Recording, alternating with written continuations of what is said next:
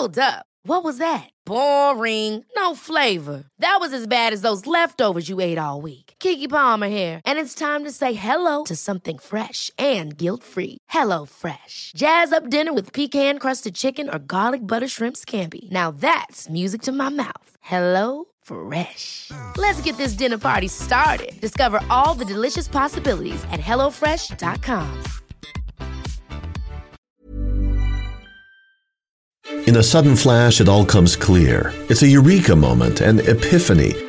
Hi, I'm Marcus Smith, host of the Constant Wonder podcast.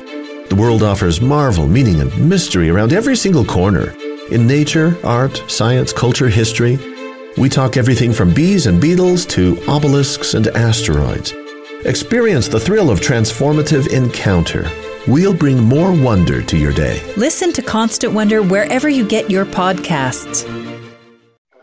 Hello and welcome to another segment of Down the Pub. There's a lot of grumpy historians in the Mary Rose tonight because we spent the last 48 hours being told that we're fucking idiots and that all those years we spent reading books and learning stuff is pointless because we could have just looked it up on Wikipedia or found a GIF to explain it. Anyone want to have a bit of a rant, Kate? Uh, I will. Wait, which Kate? We all need to rant. yeah, yeah, we'll go round. Everyone will get their rant. Don't worry. Kate Jameson first. Oh no. Okay. I mean, I don't know where to start. I could rant forever about bringing Nelson's column down or not. As the I will end them. I will run them over in my Peugeot 107. Every single one of them. I will just continually ram the crowd until they leave it alone. I mean, someone stole some cannons from Axminster um, earlier today or last night. I mean, I'd like to say it was me and that I was going to mount them on the base of Nelson's column, but it wasn't, unfortunately. Oh. What's what's going on? How stands it with the museum curator who thought she'd go online and do the how-to guide of setting fire to a metal statue? how to destroy a statue. Yeah, I think her account is now private. I unfollowed her because I didn't really want her in my life. Um, Yeah. but Yeah. her, her account's now private. I've not seen anything else. I think she uh, hid after the Daily Mail picked up on her. Oh, did they? Brilliant. That's what you want is the Daily Mail ringing you. Lockie, what about you? You're doing a PhD. Just give up, mate. Get it off Wikipedia. Yeah, I'm gonna get a job afterwards, am I? No. Um, no, I mean to be honest, like the Colston thing has been going on forever. Like when I studied at Bristol years ago, um, this was a thing back then. So I can't believe it has taken like best part of twenty years to to hold the bastard down. Quite frankly, and he was. He's just a slaving scumbag. So Yeah, yeah, I just I don't really get now though the whole heat up on the Voices website telling people where to go next. I'm just uh, really have we got so I've I've tweeted Greyfriars Bobby this morning. Take that cat hating little bastard down for a start. Paddington one. Bear can fuck off as well. He's illegal. I got one. Go on. That uh, that Piper on the that statue of the Piper on the Longueval Piper's. Yeah. Oh, Neil Delville Wood. That's fucking hideous. Let's Yeah, get that one- down. Yeah, the one whose fingers are longer than his calf. That Yeah. one. That's kind of creepy. where are his eyes? I don't. Yeah, just. Mm. Yeah, if you haven't seen this, ladies and gentlemen, there is a statue at Longueval um, in what constitutes the town centre, which is basically a crossroads. But um, it's the most hideous statue you've ever seen in your life, unless you drive up to Pozieres and see the animal monument. Oh, maybe we could flatten that. I'm just a little bit concerned about all the suggestions that people want to pull down Clive. Oh yeah, I don't think they mean you. Oh, phew. Yeah, But it's just like Keep your head common down. sense, really. There's so much criteria you can use to decide whether you keep a statue up or stick it in a museum or whether it deserves to be removed. And it's How about like we people just are just break the law and and vandalise things? How about we have an adult conversation about it? And if we don't want to have them to be revered anymore, they go in a museum and we tell people why. Or is The that thing far is- too sensible? This would rely on a large majority of the population behaving like adults, which they have proven they're unable to do. Yeah, this is true, and we will probably behave. We are unable to do. Uh, but see, I can't even speak. We will probably demonstrate that we are unable to behave like adults today as well, because we are going to Mhm. debate the greatest journey in history, uh, a banned existential journeys of self-discovery and all that boring shit, because that's no fun. Um, and a banned space because it'd just win because it's awesome. Johnny isn't here today, so Holmes' man crush is in the house. Pete Brown, beer historian, is going to be his fellow guest judge. You right, Pete? I'm all right, thanks. Yeah, we can do this definitely. Yeah, you, you were the first judge who's not actually legally qualified so far on down the pub, and no pressure. I'm not. I, I'm, I, my my my métier is the pub, so history, like everything else, I just make it up as I go along, basically. I mean, well, to be that fair, seems to work what- on Twitter. Uh, uh, yeah. To be fair, that, that- to be fair, those of us with legal qualifications have been doing similar since that start. This hmm. started, to be honest. Excellent. That's all right then. And we have a newcomer today, Kit. Hey, Hello. Kit Chapman, science and philosophy historian. So Yes. we're relying on you to raise the tone. Oh, Right? please don't. Please don't rely on me for that. Oh, excellent. So Kit came along the other day when we uh, started at precisely the right moment in history to decide to do a Greatest Britain poll two days before everyone started ripping statues down. I'm going to carry on. Fuck it. Let's see where the vote goes. But Kit came in and nominated Michael Faraday because we forgot. So he's now the person I'm going to ring about science every time my head gets stuck. Little does he know it's going to be the worst thing he ever did. So yeah, we're going to do uh, the greatest journey in history. It has to be an A to B, but beyond that, you can use your imagination.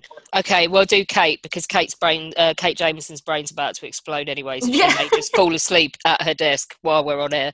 Uh, no, I'm alright. I had I had a nap, so you did your 15 minute power nap and the rum has good. woken you up again uh, we've Yeah. been we've been very busy founding nelson's bodyguard on twitter today and threatening to We kill have. people that touch i still i love that suggestion that um, phil came forward with about greasing nelson's columns so we could just watch them all trying to climb it and falling off I would pay to see that. To be honest, yeah it'd be like the new Olympics, as the Olympics are cancelled.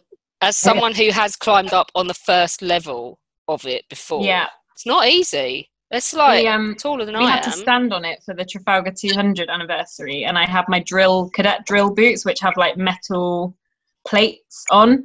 Um, and if you moved slightly, because it's actually on a very, very slight incline, you almost stacked it and fell off. And thankfully, I didn't, but it was very close. Oh, I climbed it when England won the Rugby World Cup, and some shit faced guy next to me fell off and landed face first on the ground. and There's a lot of blood. Apparently, it looked worse than it was, but it didn't look good, if I'm honest. But anyway, whose journey have you gone for? uh, so I'm going with Robert Falcon Scott, Scott of the Antarctic, as a lot of people know him. Boom. So, um, I, I mean, where do you want me to start? Do you want me to talk about him or just his expedition? or I think we know who he is. Let's go for his expedition. Yeah. Okay. So obviously, um, Robert Falcon Scott had joined the navy. Uh, let's do a quick intro. He worked his way up and became a lieutenant and was specialising in torpedoes. So I had to get my gunnery in there somehow. Always. Um, and in 1894, he suddenly became responsible for his mum and his unmarried sisters um, financially. So he was looking for a promotion as quick as possible, uh, and then came across this expedition that was offered by the Royal, Ge- Royal Geographical Society and the Royal Society, um, which meant a promotion, and it also meant going to Antarctica, which I imagine was was pretty cool.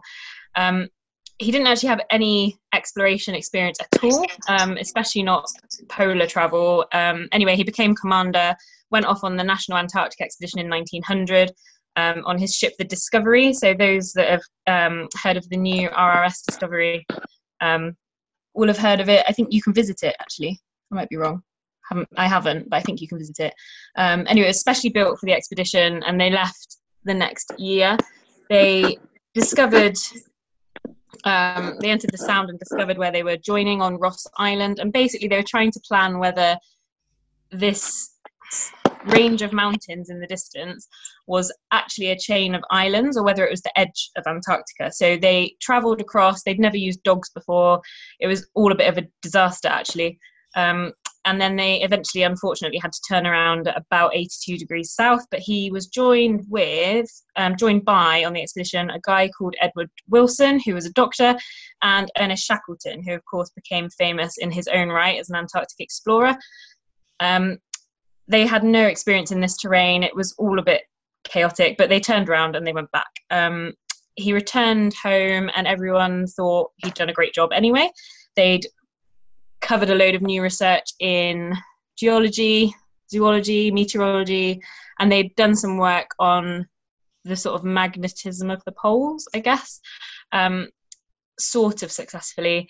Um, he then went back to the Royal Navy as a captain uh, and had kind of got to the point where he wanted to go back, basically. So he learnt that Shackleton, his previous previous teammate had decided that he was going to go off on a um, expedition to reach the South Pole. Um, and now they're obviously competitors. So Shackleton left in 1907 on the Nimrod um, and ran for the pole the next year. Um, and yeah, Scott basically wanted to still be the fam- the first person to get there. So he spent the next year raising all of this money, um, and eventually he sailed off on the Terra Nova. Um, but yeah, so he went back to the South Pole. Um, and then this time he was against a guy called Amundsen, a Norwegian, a Norwegian chap. Um, but yeah, he he headed off to Antarctica more for scientific purposes, I guess, rather than the publicity stunt of of reaching it first. But I like him. Um, obviously, it doesn't. also, he looks really cool. Like I don't know if you've seen pictures of him, like with from Oates Devon, as well. so- They look like almost like a rugged, manly boy band. and also one one thing I forgot to add is I think they they were the first people to discover a colony of emperor penguins, which isn't you know I think it's cool because I like penguins, but It's pretty cool. If you've never seen one before, and one of those walks around the corner, it's nearly as tall as you. are. Well, me and you, maybe not some of the others. Yeah. yeah. Holmes, any questions on Scott of the Antarctic?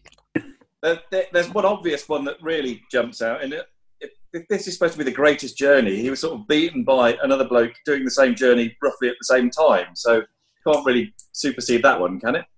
Such a killjoy. well maybe, but I think because it was one of the first expeditions, that's kind of why why I chose it. Um, and also, whilst you know they, he was beaten, um, and then Shackleton went back to to do it again. It's just a really cool, really really cool expedition. If you read about it, like I think they were broken in like se- it took them seven weeks to get through something like 18 miles of ice which is mad um and in terms of the logistical side of it it was just just mad really You have to take literally every single thing with you, don't you? Mm. Well, also they were they were they weren't that far away in the end, were they? From um, no not at all not at all i think they they got further south than anyone had previously managed to anyway I mean, it's got it's got all- it's got sort of all the marks of like a brilliant British story, like heroic. I mean, ultimate sacrifice, heroic failure. I mean, and most of us have, most of us have had to change jobs in our careers to get promotion, but this is quite an extreme version of doing that. yeah i'm going to go off to uh, to antarctica and Yeah. use huskies and i've never done any of this and i've never walked across ice but it's fine we'll, we'll do it we're british I mean, maybe, maybe somebody could bear that in mind for the next appraisal. You know, it's an work. But, um, Pete, any questions?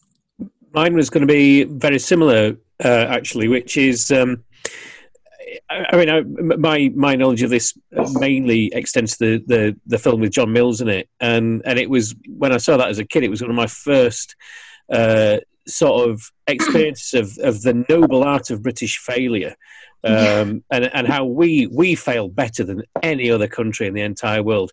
Kate, would you would you think of the expedition as a failure, or would you say it was ultimately a success by its own terms or by your terms?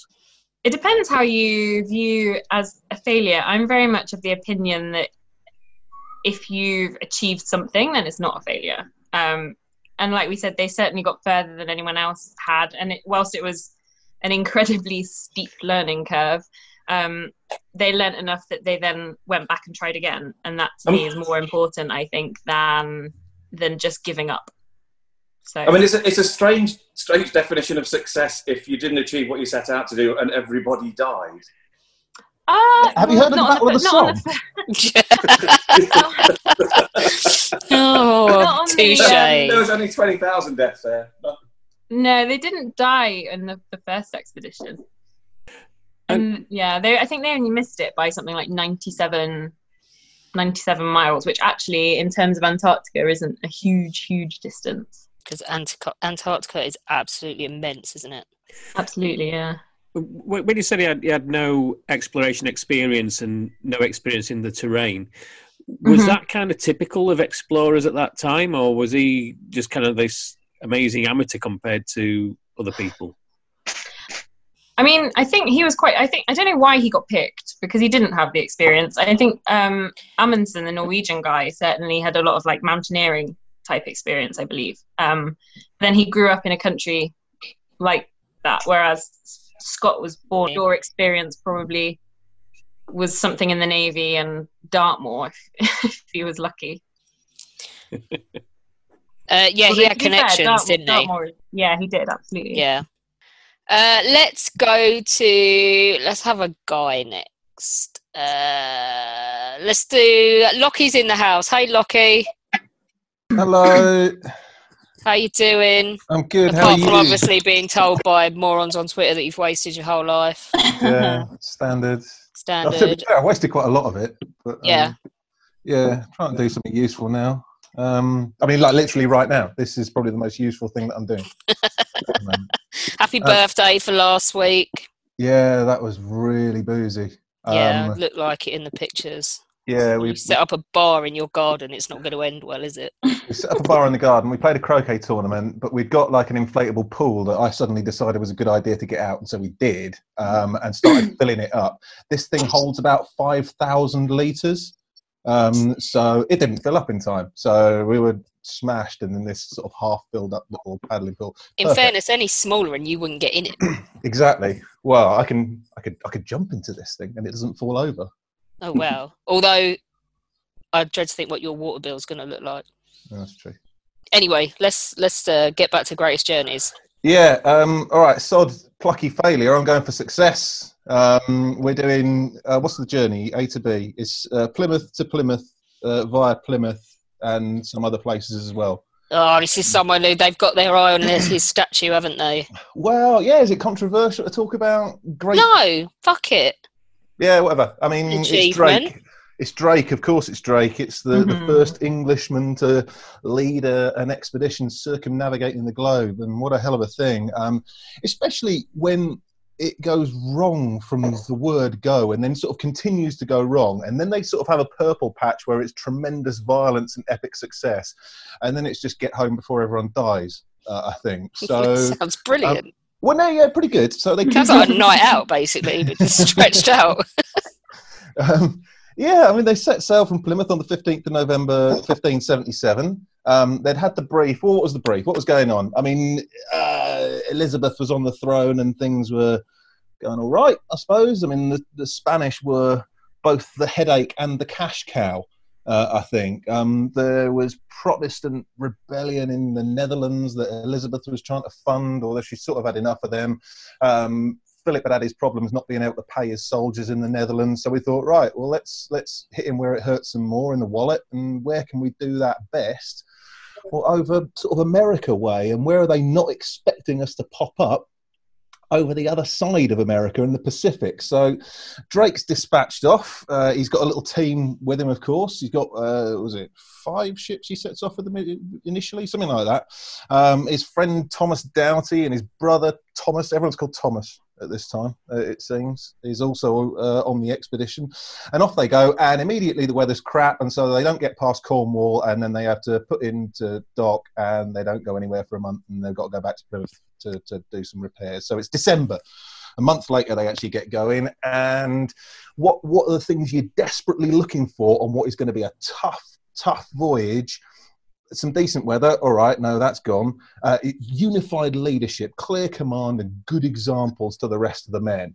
So, on the way down through the Atlantic, um, Thomas Doughty, uh, Drake's friend, catches Drake's brother, Thomas, Robin.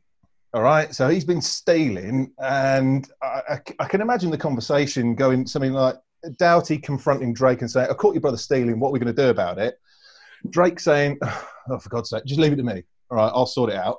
No, not good enough, says Doughty. We need to make an example because stealing can't be tolerated. He's my brother. I'll sort it. Not good enough, etc., etc. This bounces back and forth, and eventually Doughty gets bumped back down to the commander's little supply ship, which is a bit of a smack in the face. Then he starts griping um, about Drake, Francis, um, which is not what you want, really. Anyway, it gets they get down to South America, and Drake really has had enough of Doughty, so he puts him on trial for treason and has him beheaded.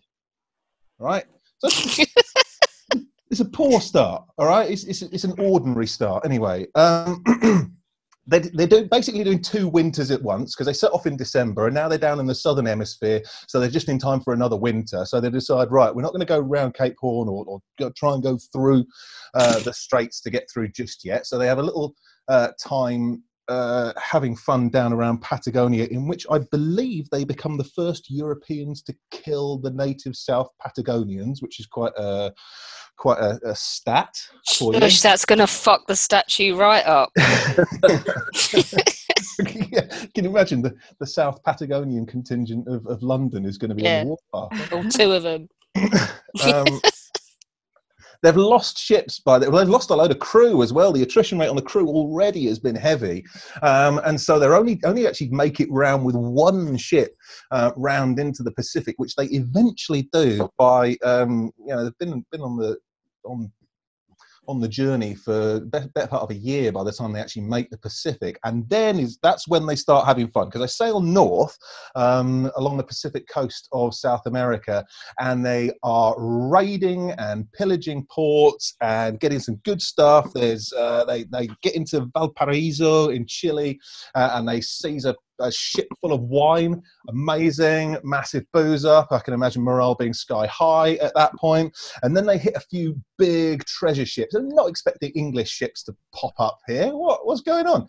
Um, so they find one uh, Spanish ship uh, just outside Lima uh, and nick uh, 25,000 pesos in gold uh, off of them. But they hear about what seems to be the mother lode, um, uh, the Nuestra Senora de la Concepcion, which they call the Cacafuego, all right, which is which is headed off towards um, uh, the Philippines, and so they set off after it, catch up with it, and that is monumental when they do, and they catch it by surprise because they're not expecting English ships to be there. Something like 36 kilos of gold, but 26,000 kilos of silver they have off it. Um, so stunning sums of cash uh, that they're stealing. I learned about this at school as a voyage of exploration and discovery. All right. Massive, massive theft and piracy at all times, but really successful uh, for that. The bit of discovery that they do get into is when they uh, go further up uh, the Pacific coast, because essentially they, you know, they've, they've taken a bit of a beating at this time. They want a bit of time to put their ships back together. Oh, ship, sorry, one ship back together. Um, and so they uh, mooch up to Oregon, um, or what's now Oregon, and then and then back down to California for a bit of refitting. Uh, eventually, do and then set off, make a few friends on the way back, also fight some Portuguese, uh, and then it's off round Africa to uh, to get home before everyone snuffs it. Uh, it's like the they- most epic piss up. like jolly ever. bitey piss up. Yeah, Yeah. um, amazing. Um, so there you go. I remember reading somewhere as well that Doughty got accused of witchcraft or something. Yeah, Like that's it. mad. Because his his little ship that he'd been put in command of, uh, the Swan, essentially wanders off in a in a storm and he and disappears. Which um, Drake, I don't know whether he believed it was witchcraft or was just a, a stick to beat him with, but um, yeah, that was that was on the on the list as well. John says, I liked his song Hotline Bling as well. Pete, any questions about Drake? Um, like you, I, I I read learnt about him in school as a total, total hero. Like you know, whether the foundation blocks the British Empire, someone we should all uh, aspire to be like. And then went to Madrid a few years ago, and walking around museums, and kept seeing all these It- uh, English translations of things referring to the pirate Francis Drake. And I thought that was a very uh, different uh, perspective than the one I'd been brought up with. Is one man's pirate another man's hero? Oh, hell yes. I mean, anyone who winds the Spanish up that much at that point in time surely deserves some kind of credit. well. Like they, they were privateering too. It's just they had more to lose because If we were they- better at it. Oh yeah, that too. Yeah, Drake was just better than them at nicking shit. Mm-hmm. they were nicking it all from the people in South America. they probably thought they'd stolen it fair and square. Yeah, he was just sensible enough to wait for them to lag it all the way back to nearly Europe before he pinched it off of them. I, I do love the logic of that. That is fantastic. Yeah, and Get that to do all the hard work and just wait there for them to come back. I know, which to me just makes him a Well, true British it, genius. It wasn't Drake's first trip to, to that part of the world either. They they, they basically off the off he'd done it in like um, 1572, 73, where he'd, he'd gone over to Patagonia, not gone all the way around South America, but um, but stopped stopped there for a bit. Actually, teamed up with some French buccaneers as well to um, to basically land somewhere in Panama because the Spanish would be bringing gold up from like Peru up the Pacific side, getting to Panama, transporting it across land, and then putting it on ships to sail it across the Atlantic. Well, that was the raiding opportunity while they were shipping the stuff across land, and so they did it a few times and made a uh, not as much money as they did on this time, but but quite a bit, which is which is part of the reason Elizabeth sent sent him off again. I can't, I'm not gonna. I'm not gonna lie. I love him, just because he's a total bastard. Just- and that is it's a pretty awesome statue. Later on, I'm going to post the Plymouth statue. It's got a picture of the sun setting behind it dramatically last year. That's another one. It's slightly further. Kate, you take care of Drake, and if Yeah, they go for right. the I column, to, uh, I can I get there in 20 uni in minutes. Yeah, So yeah, you can get there quicker than I can, and I can get Yeah. to Nelson. So that's our deployment plan. deal. Yeah, me and my 1.1 liter engine. Holmes, any questions on Drake? Um, yeah, I mean, a bit like Pete, I, I did it at school, but when I was quite little at school, so I know, you know, he sings the King of Spain's beard, I guess not literally, and all of that, and the bowls thing on Plymouth Hoe. But do we think he actually went around the entire world? I mean, it's quite a great story anyway, but, you know, could they have exaggerated it slightly? Oh, if he didn't, I'd if he did, sorry, I'd love it even more. if it turns out he only went to Mallorca and back and somehow convinced the entire planet that he circumnavigated the globe, that makes him even more of a pissed up legend, doesn't it? I mean, I'm just thinking you might be, you know, you've got these ships full of treasure. You've been away a long time. You could just, you know, cut off a a few hundred, a few hundred nautical miles if you wish, couldn't you? Well, what's that Kate's guy? like, Donald, no. like the 16th century Donald Crowhurst. That was his name, wasn't it? The guy that faked that Yeah. he'd done the uh, second, the Golden Globe race. Yeah. I mean, but who's going to check? You know, no one can verify either way. This is Blackadder theory, isn't it? Yeah. Pretty much, yeah. I love that episode. I love Blackadder the second because he's just that's the meanest Blackadder, isn't it? And then also, what was his? This is a s very much of a side issue, but what, Andy, what was his brother stealing? I don't know. I can only assume it's it's food or booze um, at that stage because they haven't. It's before they've got hit sort of treasure, uh, as it were. Um, so I don't. They, they, they'd managed to nab a Portuguese ship along the way by that stage, I think. But um, yeah, You'd have thought you're, if you're like the captain's brother, you'd pretty much get what you want, wouldn't you? It's like being Dominic Cummings, isn't it? you? yeah. Look how that's gone. Yeah. oh, let's just piss everyone off tonight. I don't care. Guys, any more questions about Drake? I like that one. None for me. Um, who should we go for next?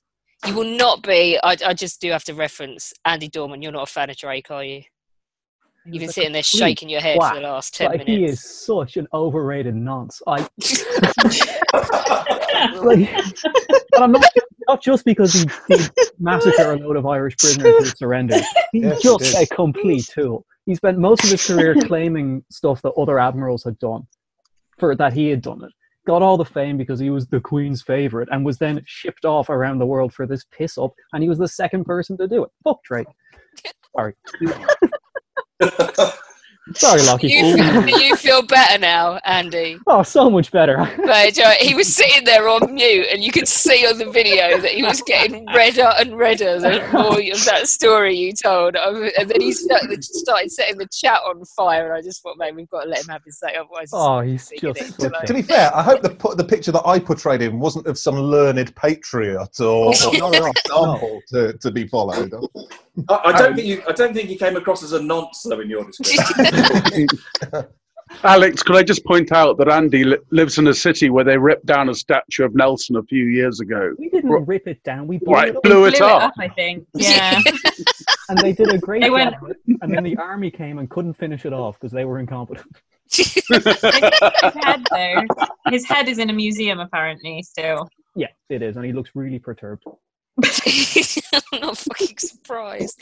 Uh, Clive, let's go to you next. You're you're confident this week, aren't you? Partly because Johnny's not here. Well, that does help, doesn't it? Does help Uh, you, yeah. Okay, I want to talk about somebody who did did something not because he wanted to get great fame or fortune or get into the celebrity pages or anything like that. He did it in order to survive. Captain William Bligh. You probably know him from having seen Charles Laughton, Trevor Howard, or Anthony Hopkins play him. But he was actually a very different character from that. Now, I'm not that bothered about the actual mutiny and the stuff on the bounty. It's what happened when he got off the bounty. That's the interesting bit, where he sailed over 4,000 miles in an open boat, which was pretty decent stuff. Let's put a bit of context. He went into the Navy at the age of seven, as you do. At the age of 16, he was an able bodied seaman, a year later, a midshipman. He sailed from 1776 to 79 with Captain Cook on Cook's last voyage, and he was there when Cook was killed. He then came back and fought at the Battle of Dogger Bank. What greater battle that can there have been than the Battle of Dogger Bank? And then transferred to the Merchant Navy when the war with France ended. He then signed up to command the HMS auxiliary ship Bounty. And the idea was that they were going to sail down to the southern seas in the Pacific and pick up breadfruit plants and sail them to the West Indies to um, grow a staple crop to feed slaves, which was a bit off. And if there had been any statues erected of Captain Bligh, they'd probably be ripped down now. But he never brought back the breadfruit, at least not that time, because the, the mutiny happened. The mutineers were actually a minority of the people on board the Bounty, and instead of killing Bligh, although they kept threatening to do so, they popped him into an open boat with 18 other loyal seamen. There were four other loyal seamen, but they simply wouldn't fit. And this boat was so crammed full with people and a few provisions that the water was inches away from the gunnels or whatever they call it. It was almost kind of filling up with water. And off they sailed. They were given four cutlasses, which must have been a great comfort to them sailing around lots of unknown islands. Food and water that was likely to last them a week included 28 gallons of water, a little bit of pork, um, 150 pounds of bread, which very quickly went rot- rotten, and a small amount of rum and wine. So you would have been all right, Alex. Brilliant. Me and Kate are sorted. Yeah. The rest of you. they had a quadrant and a compass, no maps. Luckily, one sailor had a pocket watch. They didn't have any GPS, no satellite phones, not even a camera crew following them. And so they are out in this little boat. And it, just think about it at those times. He'd been on one of Cook's voyages out into the Pacific. There weren't many maps of the Pacific at that time. People really didn't know what was out there to a large extent. And he had to navigate using the sun and other things to a point where there were technical term. yeah those other things you know. You mean a sextant? no he, a quadrant. He didn't have a sextant he had a quadrant. Don't ask me what the difference is. I'm sure someone can tell us. But he managed to get from where he was over 4000 miles to timor where there was a dutch settlement. Mm-hmm. The first island they put into, which was fairly early on, they tried to buy some stuff off the natives using buttons and things like that. You can imagine them all cutting their buttons off their flies or whatever. The natives didn't take kindly to this and killed one of his men. And so they buggered off. They bypassed Fiji because they were a bit worried about the Fijians and sailed on and on and on till they got to Restoration Island, which wasn't then called Restoration Island. It was only called Restoration Island when they got there because they arrived there on the anniversary of the restoration. Then they island hopped around Australia before getting to Timor. Between the 4th and 29th of May, the early part of that voyage, they saw they didn't touch foot on gr- land and they lived on 40 grams of bread a day. But apart from the guy who was killed at Tofua right early on, he didn't lose another man. It took 48 days to sail. They put up with storms, sharks, sun, seas, salt sores, starvation. They were constantly bailing out their boat. They were constantly soaked. They went through cold. They went through heat. The context, these were largely uncharted waters. Very few people had sailed there before. And he managed to do it without maps.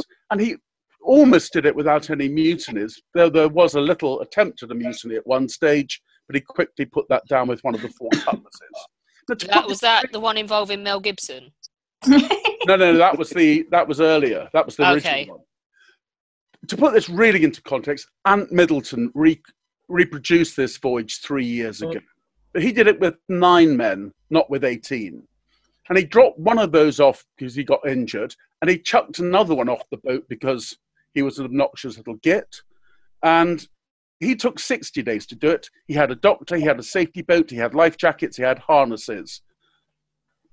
Also, Middleton prepared by putting on 10 kilograms in weight in preparation and still lost 21 kilograms. And he did it voluntarily and for money, whereas Bligh did it because he had to do it for his own survival and the survival of his men. And therefore, it was an incredibly successful voyage. It was against all of the odds, and it it wasn't done for any vainglorious purposes, as many of these other trips have been done, or for riches. When they got to Timor, and then they bought a boat and sailed to England, quite a few of his men actually dropped dead because they were so weakened by the voyage. They picked up malaria and other fevers and died on the way home, which was a bit sad. He did go back a bit later, got his breadfruit, took it over to Puerto Rico and planted it there, but apparently the slaves wouldn't eat it, which was made the whole thing a bit worth, worthless. But he then did jolly well at the Battle of Copenhagen, and Nelson was very pleased with him at that. He then went through another mutiny, though this one was where the whole fleet mutinied, and his ship did as well. He was appointed the fourth Governor General of New South Wales until he was kicked out in another mutiny. He was court martialed three times, he was acquitted each time, and he ended up as a rear admiral. But it's that voyage and that voyage alone that really, really sets him apart as the most amazing navigator of his time. And I think that survival feat surely qualifies as the greatest voyage, the greatest journey of all time. Ooh, it might just at that. Holmes, any questions? Yeah, thanks, Clive. I- I've not heard the sort of second part of that story. We're all familiar with the, the mutiny, but um, not necessarily the second part. And I know you mentioned he hasn't got a statue, but he has got a blue plaque on a house near the Imperial War Museum. If anyone, He if anyone does. wants to go along and chuck shit at that or anything. Um, No one's going to have a fucking statue by this time tomorrow. um, the first question is for my own curiosity, but what what what, what did seven year olds do in the navy? I'm not sure. I just it. I, they just. I suppose they were cabin boys or whatever. It's the idea was you were bunged onto a boat at that early age, and you learnt how to le- learnt the art of seamanship. Powder So much so- monkeys, Kate Jameson. Yeah. Yeah, so they'd either join as cap- normally captain servants or powder monkeys. Um, and what do, what do powder monkeys do? Presumably Run the gunpowder. Run the gunpowder up There's from the no magazine. racist connotations to the monkey part of it. They were all I was just, I was just asking for my own curiosity, really. Um, I think, Clive, you answered everything else I was going to say. I was going to oh. ask about casualties, but you answered that, and I wanted to know what happened to him eventually. I mean, he didn't really get the hang of these mutinies, did he? He, No, he he, struggled to put them down. he did it so far as he got away with it each time, which is pretty good going. I mean, to survive three mutinies isn't bad, and to be acquitted by three different court martials following the mutinies isn't bad either. Because it sucks to be one of those ones that died on the way home on the main voyage, though, on the proper boat. Yeah, that was. I mean, he got his guys all the way back to Timor, but malaria, or whatever, they were just so weakened, so starved. That's like that film, Remember the Titans, where you watch it all the way through, and then at the Mm-hmm. end it says, "and they lost." But it's like, And um, also, I, also thanks thanks to Clive for clarifying that there was no GPS around and no camera crew. Yeah. because that's going to have a big influence on any decision we make in the end. But whe- when Ant, Ant Middleton said it was his reproduction of it was the hardest thing he'd ever done, and for God's sake, he's had to put up with Joey Essex on Celebrity Yeah. SFX. Surely the hardest thing you had to do was that apology after about two day two into lockdown. what did he do? I missed that one. Oh, he basically said that all the COVID stuff was nonsense and he's going to carry on doing exactly what he's always done. because and he's a hugging, hugging people and shaking their hands and things. Yeah, and it was a textbook apology. Like if PR had sat him down and said, "There's something you need to say. You need to say it quite quickly. Here it is. Read this out." Pete, any questions? Yeah, I've got two. Um, like, do you think? Um, I mean, th- there's no doubting that that was an extraordinary feat of, uh, of, of of sailing. To what extent do you think, without knowing too much about sailing myself, to what extent was that luck, and to what extent was it skill? a huge amount of it was skill. One of the reasons he was picked by Cook to go on his last voyage was because of his navigational skills. And it's probably that there are very few other people alive at that time who could have done what he did then. I mean, yes, there must have been luck in it. They didn't get their boat swamped. They lots of other things didn't happen that could easily have killed them. But his skill was the one thing that certainly kept them alive. Kate, as a naval expert, do you concur? Sorry, I was completely in my own little bubble. That's- I'm, I'm quite used Luck to or skill for William me. Bligh? Luck or skill? to be honest, I think I think both. We'll go with both. But I think skill definitely comes into it, being able to manage everything that's going on in that in that situation. There you go, Clyde. Vindication. But also, he, I mean, he- he kept the discipline of his 18 or 17 Yeah. they were then guys, and that in a, that type of circumstance is pretty hard going, especially after they'd just been through a mutiny situation. Um, we've been very boaty so far. That's a technical term that I learned on Wikipedia this morning when I became a naval expert in about five minutes in between having a coffee and uh, feeding the cat.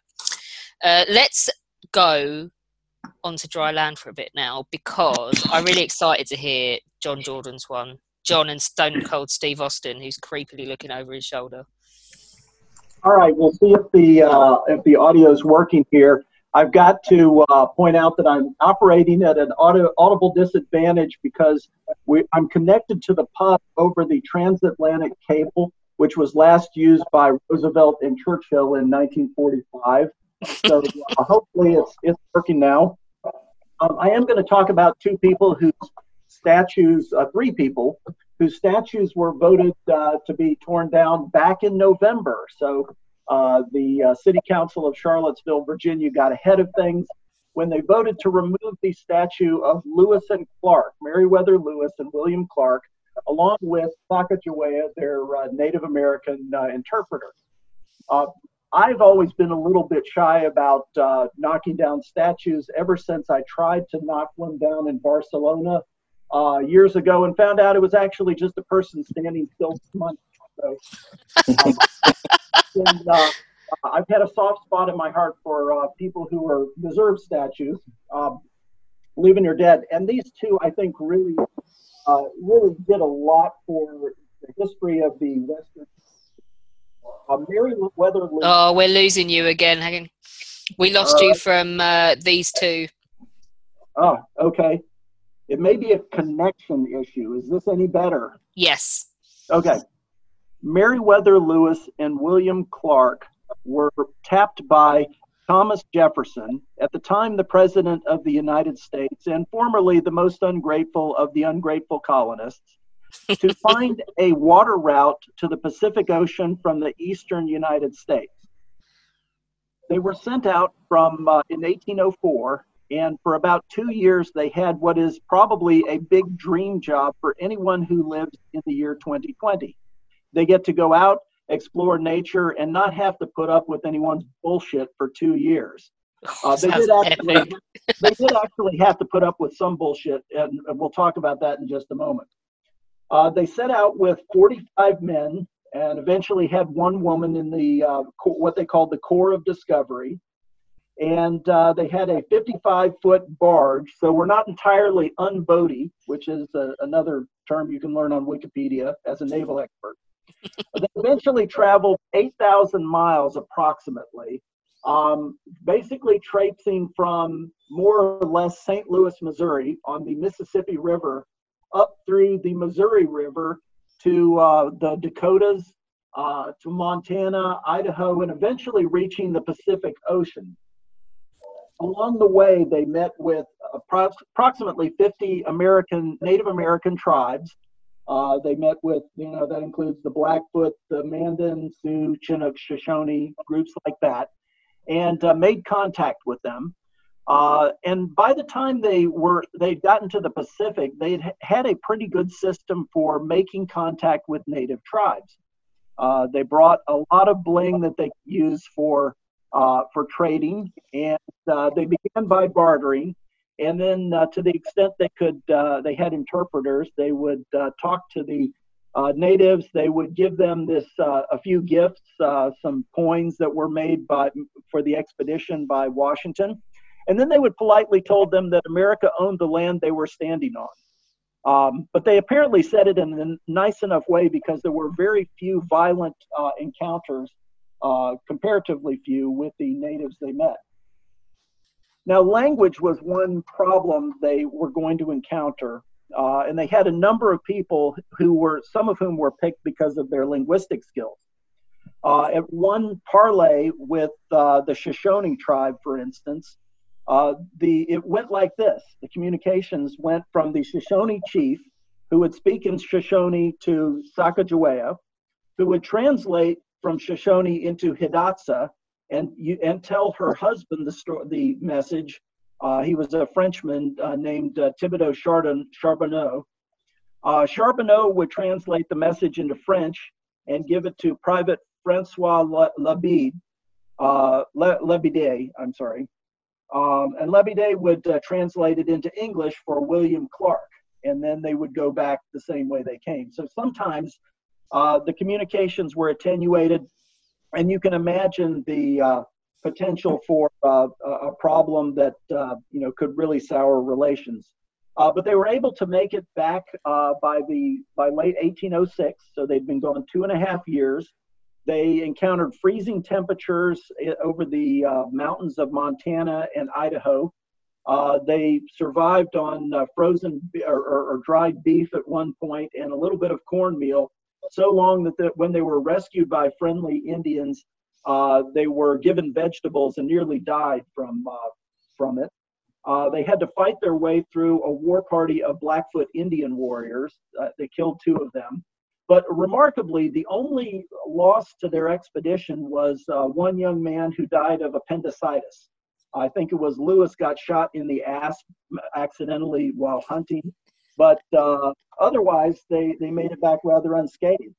They uh, brought back a record of about 120 different animals that they encountered and identified, 200 botanical specimens, numbers of seeds, and things like that. But the real value was the maps that they gave to the United States government uh, and uh, that showed the different routes to get to the Pacific, uh, none of which were a water route. Uh, and then Thomas Jefferson made a speech to Congress not long afterward talking about the expedition. That sort of popularized the idea of moving west and began, in many ways, the westward expansion of the United States uh, to where it is today. So that's my uh, pick for a, a remarkable journey uh, made with a lot of skill, but also uh, one that had a lasting effect on what the United States looks like. Um, I really like this choice. Uh, I have one question before the judges get involved, and that is, what is the deal with their statue? Why? It was uh, it was kind of strange. It was the uh, well now Charlottesville, Virginia, uh, has a uh, there, there was it was a scene of, of a racial disturbance uh, uh not that long ago. Uh, so they're very sensitive. It's also a college town. It's the home to the University of Virginia, founded by Thomas Jefferson. And uh, they concluded the statue of, of Lewis and Clark and Sacagawea, the three of them, was offensive to indigenous peoples. It was a symbol of, um, you know, many of the things that we are do not like to think about over here. Um, and sometimes the uh, solution that uh, people jump to is not, well, think about what it represents, but is just tear it down so we don't have to think of it. Um, but that's that's what happened uh, to the statue. I don't know if it was if it was actually pulled down, but uh, Virginia has a number of uh, Confederate statues that uh, naturally are inflammatory to many people and I guess this kind of got swept up with the uh, statue craze. Just mental. Um, There's an amazing statue of them actually in Jackson Hole, Wyoming, of them, and they're in a canoe, and it's actually Mm-hmm. got like water flowing. They're like in mid, like paddle. It's a really good statue, um, but it doesn't have the dog in it. Some of them do, don't they? Mm-hmm. Exactly. Um, it was, oh, it was a remarkably diverse uh, group that they brought, so it's it's sort of ironic that it is viewed that way. Uh, there was a, uh slave who came along with them. There were a number of Frenchmen. There were a number of Native Americans who did their uh, their uh, uh, you know groups at different times, sort of going in and out as long as they were near their their home territory. Yeah, Sacagawea didn't. She wasn't dragged down on chains, was she? She went she was- willingly. She was, married to a Frenchman. The Fre- Yeah. She was actually uh, she was actually captured by a war party of uh, Hidatsa and sold as a 12 year old girl to the Frenchman who became her husband uh, as her uh, basically as a potential wife. Beth shaking her head like that sounds really shit. Yeah, there's it, it was the West was a rough place. Yeah. Um, Holmes, any questions? Yeah, John, you mentioned at the start that the purpose of the expedition was to, to find a, a- a water route to the Pacific, which, by the sounds of it, they did that. But then, did they ever was was any use made of the route that they discovered? Well, they were hoping to find a river that would go all, flow all the way, and they just couldn't get over, couldn't find one that would go through the Rocky Mountains. They were able to take the Missouri River up to its source in the Rockies, but then they had to basically put the boats aside and uh, and traipse over the uh, over the uh, Bitterroot Mountains in 1805, and uh, they, many of them they, they came close to dying. There was a lot of frostbite, but basically the Rocky Mountains proved to be the barrier uh, that prevented that. And then, what in terms of distance? How far did they how far did they cover? I read approximately 8,000 miles. Now they went round trip, and they uh, but they did a lot of uh, looping around. Uh, they took a different route on the way back. Uh, they met a number of different uh, native tribes. Um, so you know the total amount of tracking that they did was probably pretty close to that. Although from a you know if you went in a straight line from St. Louis to Seattle, uh, it would be you you wouldn't be that far. And then you, you mentioned that when they came across sort of Native Americans and they, they conducted little transactions and then said America claims this land. Did they really understand what was being said then? I mean, you said there was you know lots of mistranslation because it was going from English to French to Native American languages. Yeah, the um, I think the concept was was of course theoretical at that point. Uh, Spain actually had more control over the Western United States than did uh, the United States. In fact, Spain, the Spanish government sent a group, uh, a party of soldiers to track down and uh, capture the Lewis and Clark expedition. The the uh, the Western United States was only part of, of the U.S. the year before as a result of the Louisiana Purchase from Napoleon. So uh, we really didn't have any practical ability to control it. I remember uh, uh, one time reading about the Texas Navy going down to the island of Cozumel, running the Texas flag up over the island and making the islanders swear allegiance, and then sailing off and never coming back. And that's probably what a lot of these uh, native tribes thought would likely happen.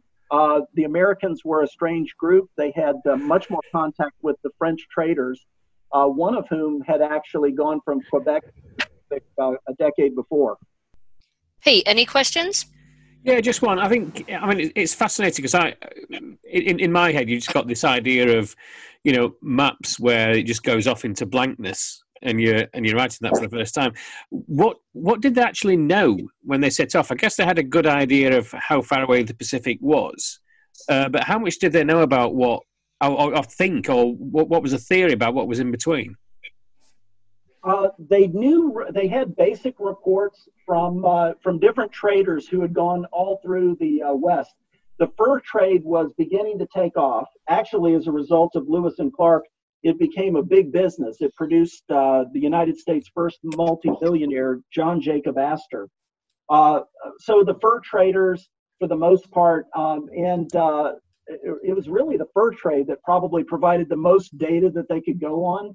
And uh, as they went along the river, they would learn pieces about the next area they were about to uh, enter. Through either traders or through uh, Native Americans. Uh, for instance, the uh, Sioux could tell them about the Mandan Indians, which is where they wintered. The Mandans could tell them about the uh, other Sioux tribes. Uh, when they got to uh, Great Falls, Montana, for instance, they learned about the Blackfeet and the Shoshone.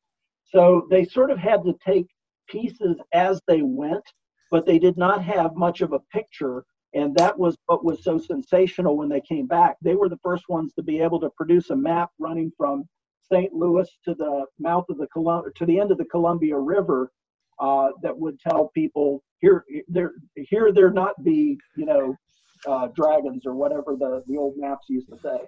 Brilliant. Thanks very much, John. Uh, let's go to. All right, Alina, you go next. Okay, I'll introduce you. So, people have used a bit more imagination with some of these A to B journeys than all out explorers. Uh, I want to go to Alina next. So I've gone out of the box, and you all know what I, what subject I've decided to go for. Cast your minds back, and this is not a laughing matter. It's not going to be a funny one, by the way. I've gone all serious this time. so cast your minds back to the 1940s. Um, basically, you've gone to hell. Yes, I'm talking about Auschwitz. I'm going to be talking about one of my favourite escapes from Auschwitz. So back at that point, there were 928 escapes. 196 were successful and 433 failed. So you can see on such a scale how many were successful and how many failed. So it's amazing that these guys even got out. Camp conditions, horrific, absolutely horrific. Um, death at every corner, beatings, terror, and it, it you just couldn't live. The the amount of bodies were piling up. The crematoriums are running overtime. And I'm going to talk about four prisoners. Three of them were Poles, and one of them was a German. So I'll start with the first one. Mieczysław Januszewski, he came on the first mass transport on the 14th of June 1940, and he received number 711. He worked in the, bear with my German, Arbeitseinsatz, which was the office that basically gave out work assignments. He was the second in command because he was extremely fluent in German. Prison number two, Jan Komski, again, from the first mass transport, he received number 564. But what was interesting about him is that he wasn't actually under his own surname, he was under a false name. So his name was Jan Baraś. He also was employed in the same office as a sketch artist. And anybody who's interested, he actually has some incredibly beautiful artwork uh, about his time in Auschwitz. So you can always go online and Google him. Third prisoner, Bolesław Kuczbara. He arrived in September 1940, so a little bit later than the rest of the guys. He received number 4308, and again, he was also employed in the same office. Otto Küsel, our German. Um, I absolutely love this prisoner. He is one of my favourite prisoners. He received prisoner number two. He came in the first actual first transport on the 20th of May 1940, part of 30 Capo. Um, people who've listened to this before will remember me talking about prisoner number one. This is prisoner number two. Complete opposite, total flip. This guy was the camp angel. He did incredible things, but I don't. I wish I could talk about him all day. I'm not going to. So he was actually the capo of the office. He dished basically out all the jobs. So at this point, there have been quite a few ideas for escape through the, by these guys. Kuczbara and Komski are the two that uh, initiate this. They're under false names. Both of them are under false names. So they they know that there won't be any reprisals. Their family won't be dragged into Auschwitz. They won't be tortured. They won't be put on display for all for all to see. So they decide to go through with it, and alongside come Januszewski and Küsel. So what they do, they establish contact with the Home Army that's operating in the area. The Home Army provides maps, civilian clothing, and a hiding place. The escape is set the 29th of December 1942. What else do they need? Well, they decide that having someone dressed as an SS officer would be ideal. So they managed to put together different clothing slowly over months. And uh, the slight problem was they also needed a revolver. which they couldn't get hold of. So in the end, what they ended up doing was they used a flashlight in the empty holster. So Küsel goes and gets horses and carts from the camp farm, uh, and on it he loads a couple of cabinets. This is quite smart, actually. I quite uh, think this is really, really, really clever the way they do this. And Komski and Kuczbara walk to some blocks that are under construction at the time, where Kuczbara changed into the SS uniform, popped the flashlight into the empty holster, and they both waited for Küsel and Januszewski. So they drove, they basically jumped on this horse and cart, horses, sorry, and cart, and um, drove through the main gate.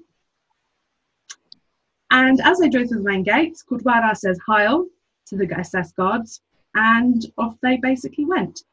They, the reason they managed to get through is these were very well known prisoners, especially Otto Küsel.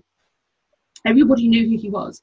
So they ended up posing as this working group with your SS man, with your who is your guard, and with a capo who is escorting them, and all they're doing is delivering two wardrobes.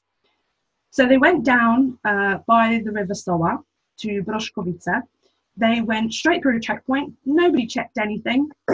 They ended up going to uh, an empty village, which is Droskowice at the time. So, for people who don't know, um, the whole area around the camp was empty.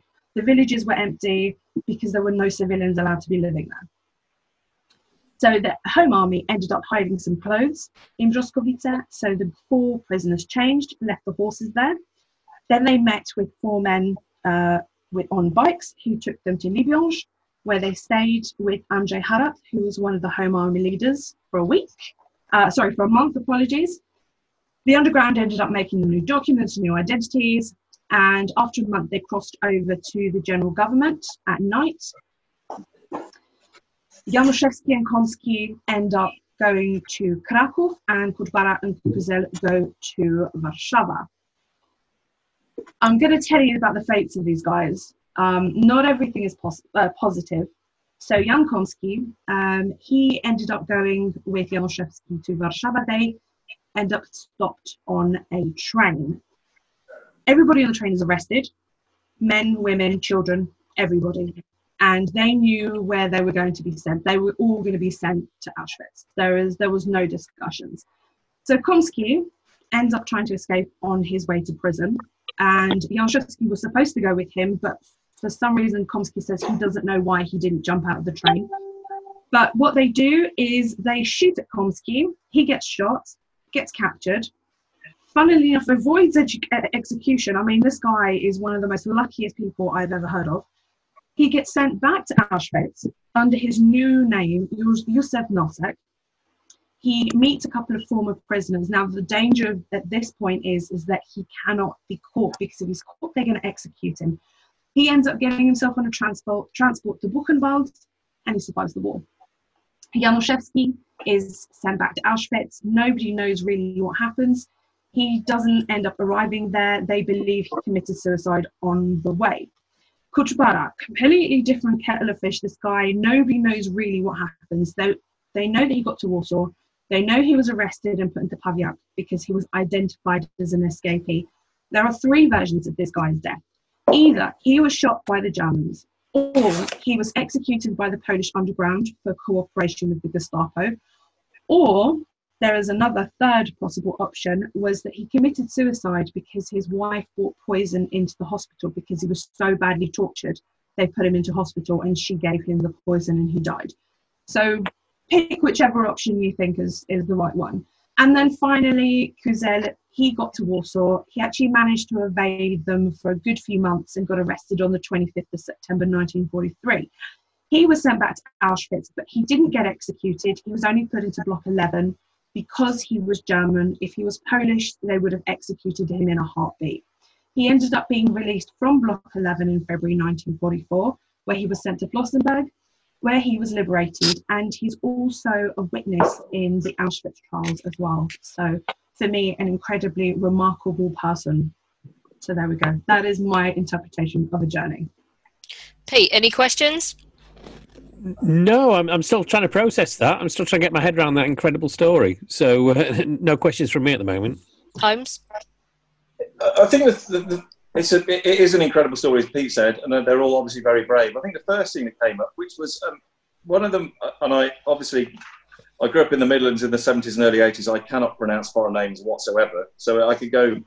Which one? I just have to go with their description. But you mentioned that one of them was um, worked as a sketch artist, which this is a bit of a side issue, admittedly. But what what did a sketch artist do in Auschwitz?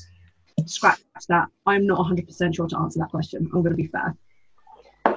But but but but there were certain prisoners, and it's not Jan Komski. There was another prisoner, um, actually, funny enough, from the first transport, who used to do sketches of SS men, and they would take them home and send them home and do various things with that. So I'm not sure if Komski did the same thing, but um, there were prisoners like that who actually ended up working in like painting commandos, where they paint the blocks and do things like that. So kind of all interlinked with that. Well, they also they and it sounds really odd, but I mean, I, I, had a trip there many years ago, but there, there was a brothel there, wasn't it? Yes, there was Block 24. Uh, which Uh, is funny enough, the archives. And one of my friends actually works um, in one of the, uh, what do you call it, the, the, the special rooms. So this this particular escape, did, did the Germans realise that they'd escaped? No, not for a while. There's, um, there's, I actually found documents in Warsaw that show uh, that Küsel had escaped and they'd given him a description of him and things like that. So that's quite interesting. It, it, it, they wouldn't have re- realised to a roll call at the end of the day, basically. But if they'd have been caught in their attempts, they would have been they would have all been killed pretty quickly. Yeah. Küsel would have been the only one that would have survived. So what they would have done is they would have paraded them around. Um, sometimes they would give them signs and say, "Look, I I have returned." Uh, they would have beaten them. Sometimes they would shoot them and display the bodies uh, right by the gate where the prisoners would come and go. I mean, the humiliation was just, or for example, there'd be a public execution. Um, there was a public execution further uh, a couple of years later that prisoners were hung in front of everybody. Uh, It just it depends on on the time and the moment and what the SS wanted to do. And then, then uh, there was another guy. Apologies, I can't remember or, or pronounce his name. But you mentioned that at the end it was all right. He was just put into Block Eleven, and then he survived. But, um, block Eleven was the sort of punishment and execution block, wasn't it? Yes, it was. But Küsel was German. So, would it, if he was in Block Eleven, he would have been he would have been punished like other inmates in Block Eleven. Yeah, but he wouldn't have been executed. So remember when I spoke about Brodniewicz? Uh, Brodniewicz ended up in Block 11 quite a few times for punishment, but he still came out and still became a capo at the end of the day. So it was one rule for the Germans and one rule for everybody else. And the capos, they were the ones who sort of enforced discipline amongst working groups. Is that right? Yeah, functionary prisoners. Thanks for that. No, nothing further from me. Cool. Okay, let's replenish drinks and then we will reconvene.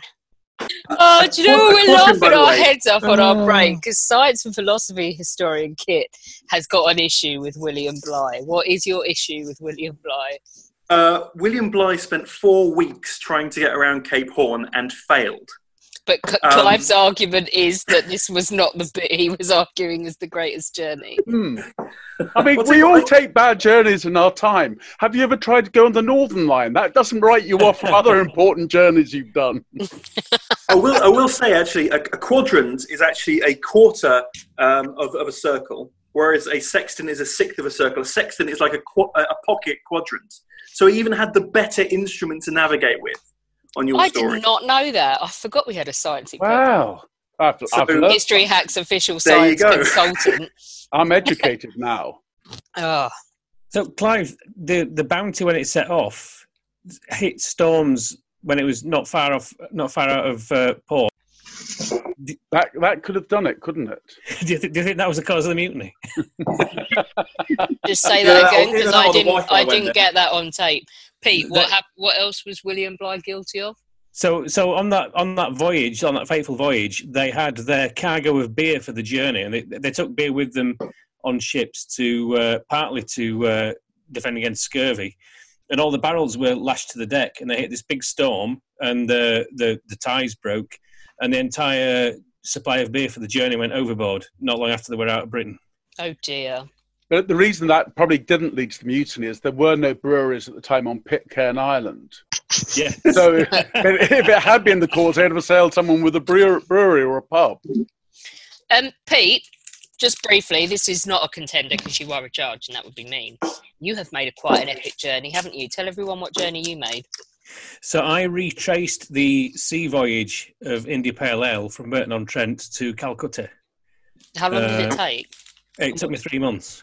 Bloody! And uh, the, the thing is, it's a, it's a famous journey because the beer matured and ripened on the way, and they used to go because of the trade winds. They used to have to you used to have to go across to South America first, and then come back, loop back through the South Atlantic, go around the Cape of Good Hope, and then go up through the Indian Ocean, uh, round and round to Calcutta. And of course, once the Suez Canal was built, no one in their right mind would ever do that journey again. So it kind of destroyed the myth. So it took me six months to plan this journey and put it together because no one sells that route anymore. So I had to Yeah. do a, a P&O cruise ship to uh, the Canary Islands. Then I managed to get onto a toll ship that was sailing from uh, Tenerife to Brazil. Then I got on a cargo ship, a container ship that went down the coast of Brazil, back across the South Atlantic, uh, and up through the Arabian Peninsula, and eventually into Mumbai. So it was. Yeah, I had, a- I, had a, I had a breakdown along the way, but apart from I was going to say, at what point on that journey did you just think, "Fuck this"?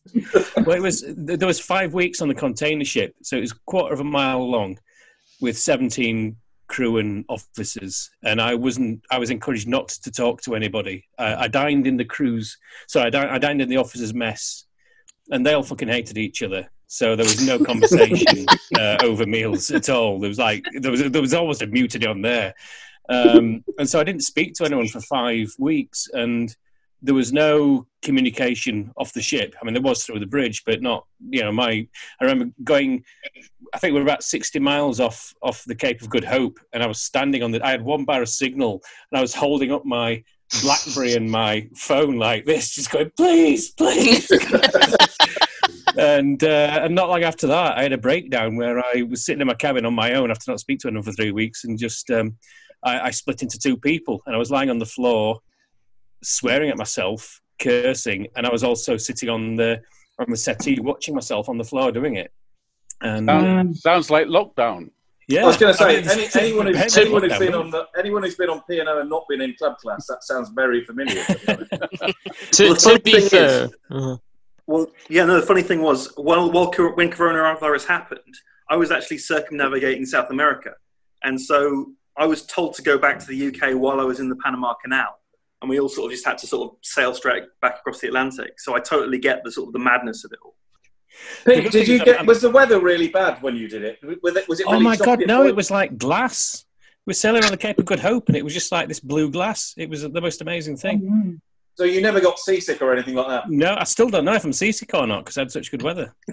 but the, the best thing was I'm, I'm quite shy and um, in, in in person. I'm not very good at meeting people. But after all that isolation, when I got to Mumbai, and you get all these people coming up to you going, "Oh, my friend, can I sell you a trip to the Taj Mahal? Can I speak to you? I just want to practice my English." And I'd be like, "Yeah, mate, come on, what do you want to talk about? let's, let's have a chat." Did you drink the after, beer on the three way? days in, after three days in Delhi, people would see me and run away from me because it was just like, "Oh, it's that mad bloke." Did you to be drink the beer fair, on the way, considering the it? size of container ships as well, and they're only manned like by 17 people, it's Yeah. and even less in an officer's mess. Yeah, because they're like a mile long. Some of them are ridiculous. Yeah, I, I thought I was as big till we got into Dubai, and then the ones in there were just insane. Wow. Right, let's get back on track. Um, Kate tried to change to a Word document in excitement and cut herself off last time. so let's try again because Kate Spoonart is very excited about the journey Yeah. that she's brought in today because uh, she's really passionate about this bit of history actually. And as soon as I nominated this topic, she was like, boom, yeah, I'm having this. And I was like, okay, all right, calm down. Um, but yeah, Kate, what have you picked and why? So um, I've picked the 1925 Serum Run. Um, I've actually written a kind of a, a, I put together a short story. So if it's okay, I'd like to read some excerpts from that. Go for it. A lot can happen in the next three years. Like a chatbot may be your new best friend. But what won't change? Needing health insurance. United Healthcare Tri Term Medical Plans are available for these changing times. Underwritten by Golden Rule Insurance Company, they offer budget friendly, flexible coverage for people who are in between jobs or missed open enrollment. The plans last nearly three years in some states, with access to a nationwide network of doctors and hospitals. So, for whatever tomorrow brings, United Healthcare Tri Term Medical Plans may be for you. Learn more at uh1.com. Hold up. What was that? Boring. No flavor. That was as bad as those leftovers you ate all week. Keke Palmer here, and it's time to say hello to something fresh and guilt-free. Hello Fresh. Jazz up dinner with pecan-crusted chicken or garlic butter shrimp scampi. Now that's music to my mouth. Hello Fresh. Let's get this dinner party started. Discover all the delicious possibilities at hellofresh.com.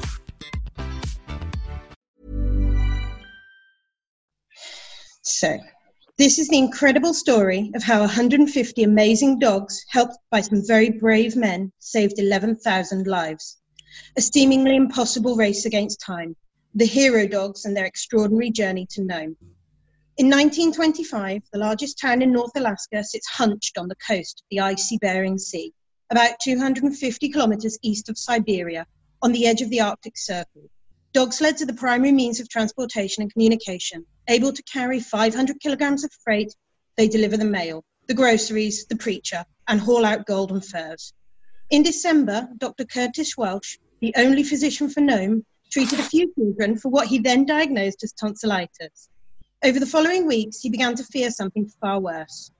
On January the 20th, Welch diagnoses the first case of diphtheria, with another the following day. Realizing an epidemic is imminent, Welch calls the mayor and they implement a quarantine. Without antitoxin, the mortality rate is expected to be close to 100% of the total population of 11,000. On January the 22nd, Welch sends telegrams to the US Public Health Service in Washington, as well as other major towns in Alaska. A hospital in Anchorage finds some antitoxin. Though not sufficient to defeat the epidemic, it may help contain it until a larger shipment arrives. They place the serum in glass vials, wrapped in furs in a metal cylinder. It is carried north to Nenana by railroad. The problem is how to negotiate the final 1,100 kilometres to Nome. A dog sled relay is proposed. It's estimated the serum would survive only six days under the brutal conditions.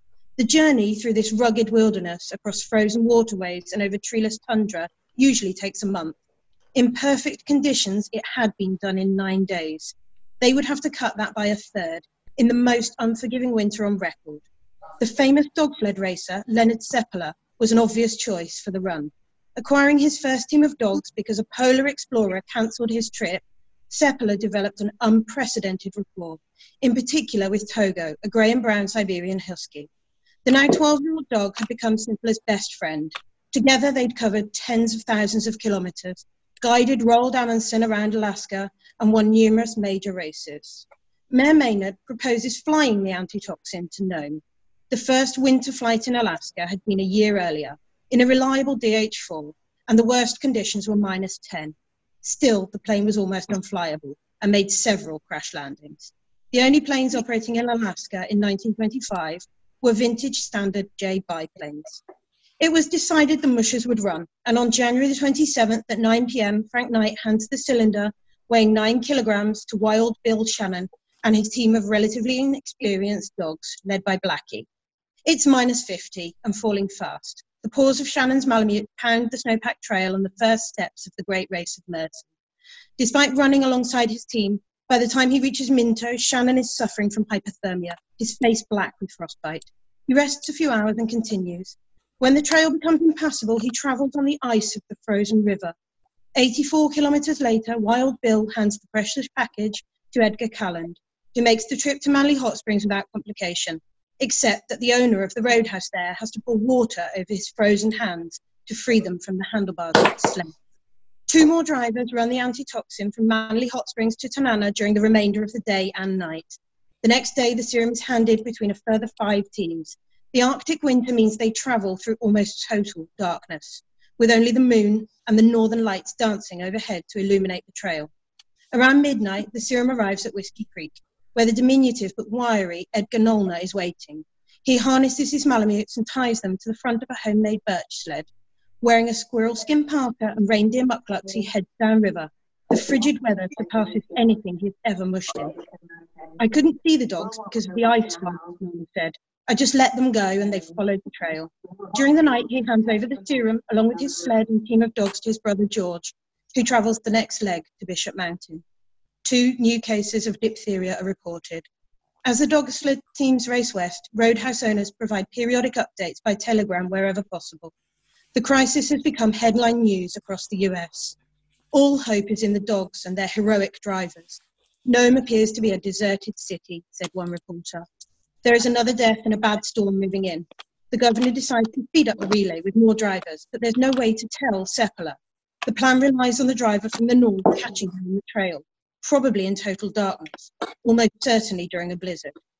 21 year old Charlie Evans and the next team heads out and almost immediately runs into ice fog caused by the frozen river Koyukuk breaking through its icy crust. The terrain is deceptively beautiful, but treacherous as a minefield. When the lashing wind drops, he can hear the trees freezing, cracking, and popping like pistol shots. They struggle on through freezing fog, winding their way, avoiding the thin ice and freezing and the freezing river water. But Charlie's lead dogs are exhausted. He's forced to unharness them and put them on the sled. He has no option but to take their place and pull the rest of the way.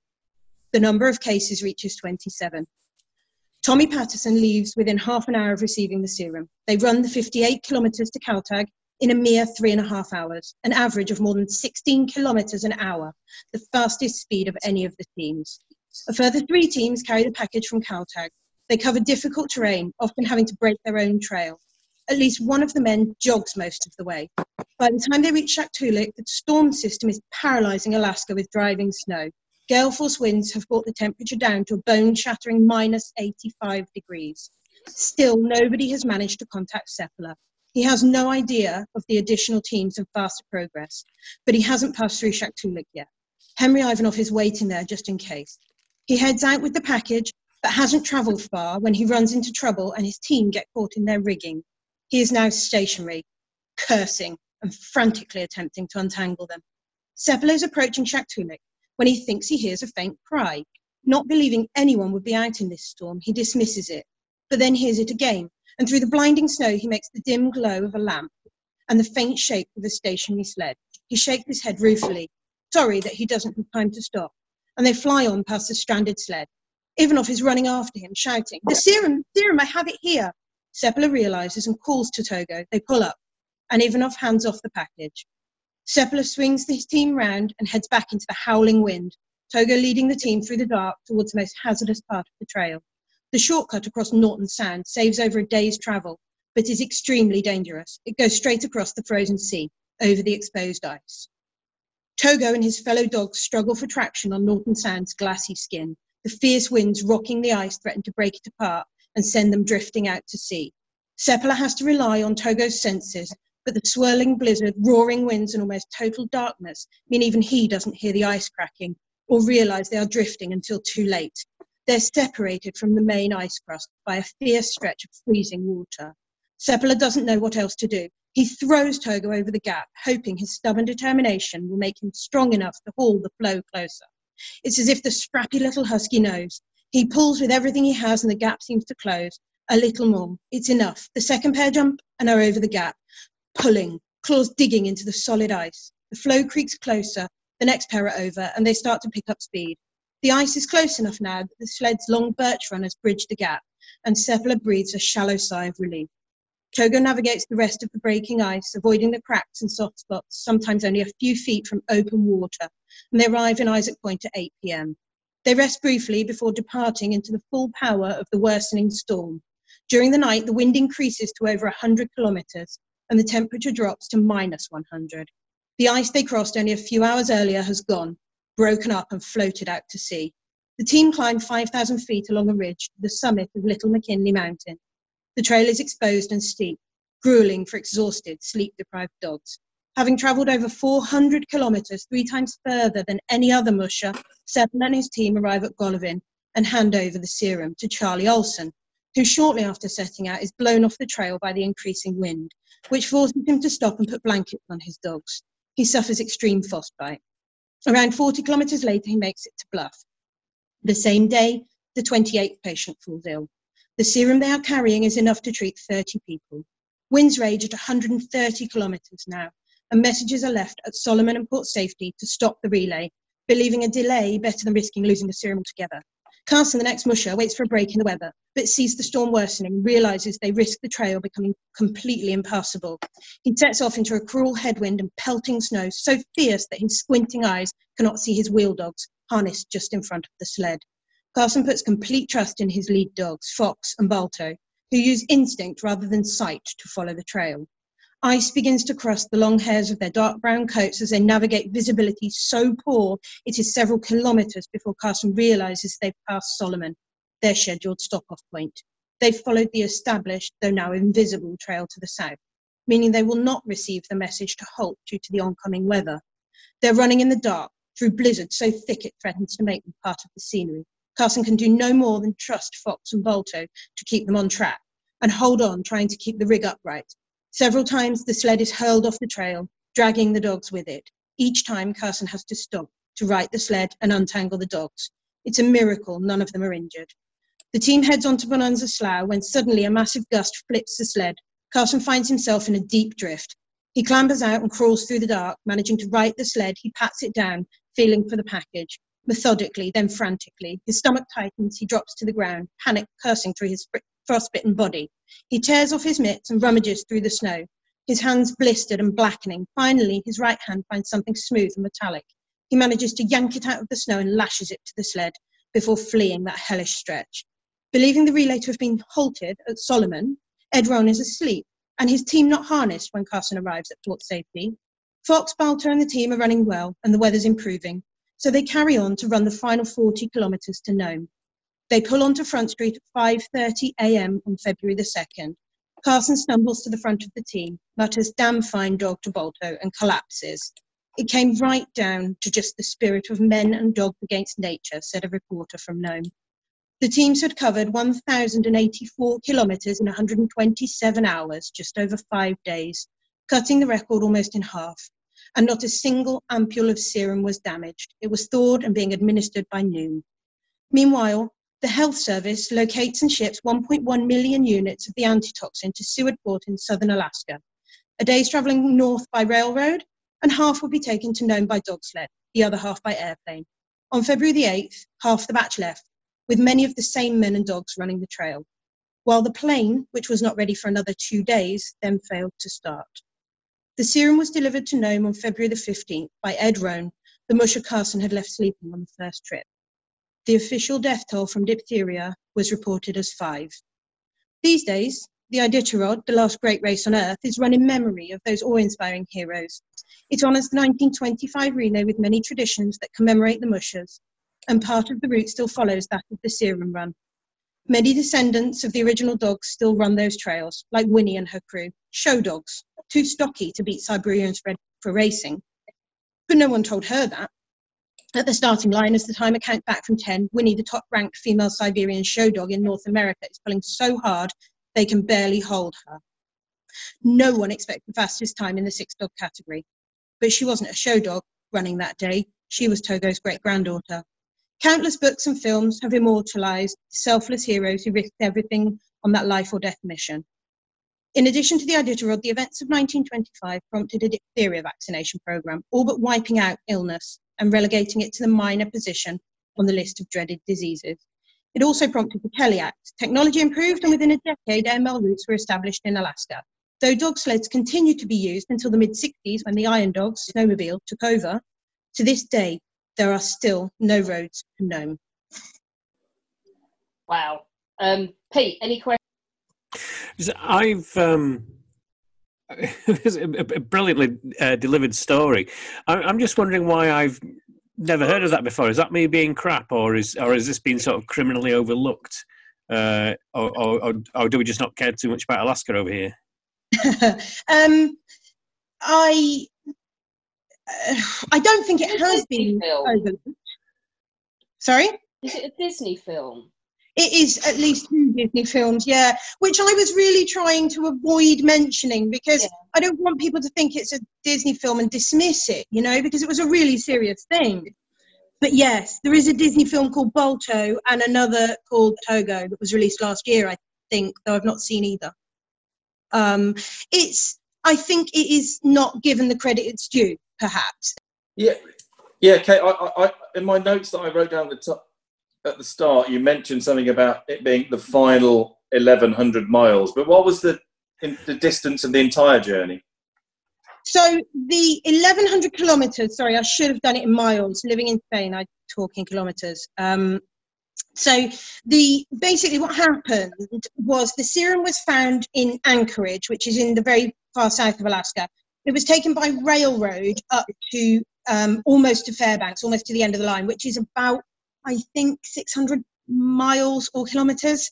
I get the two mixed up. Um, then there was 1100 kilometers from the train station to Nome. That was the full distance that the dogs and sleds travelled. And then how many people were, in, were involved in that? And how many how many humans? 20. 20. Yeah. So there were 20 humans with 150 dogs and approximately, well, the teams range from between six, um, Leonard Seppala had six dogs, up to I think the maximum was 19, but that was quite rare. They were mostly nine or 11 dog teams. And then how did they get them to go so fast? Did they have one of those um, big, long, grabby things that throws a ball really far that you just keep doing in front of them in like a relay type? No, I think I think huskies um, having a, a half husky myself, they're just a bit mad, and you don't need to give them much cause to run fast a lot.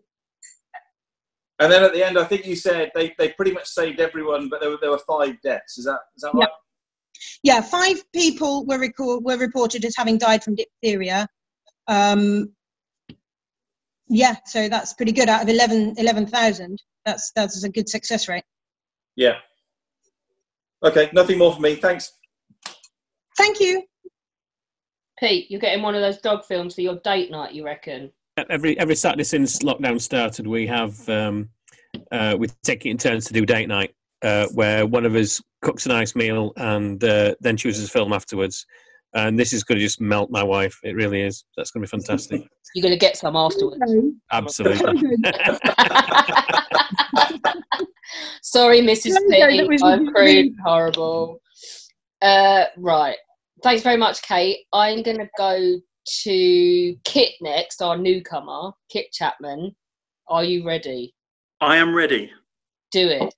Okay, I haven't gone for a science story, you'll be glad to know.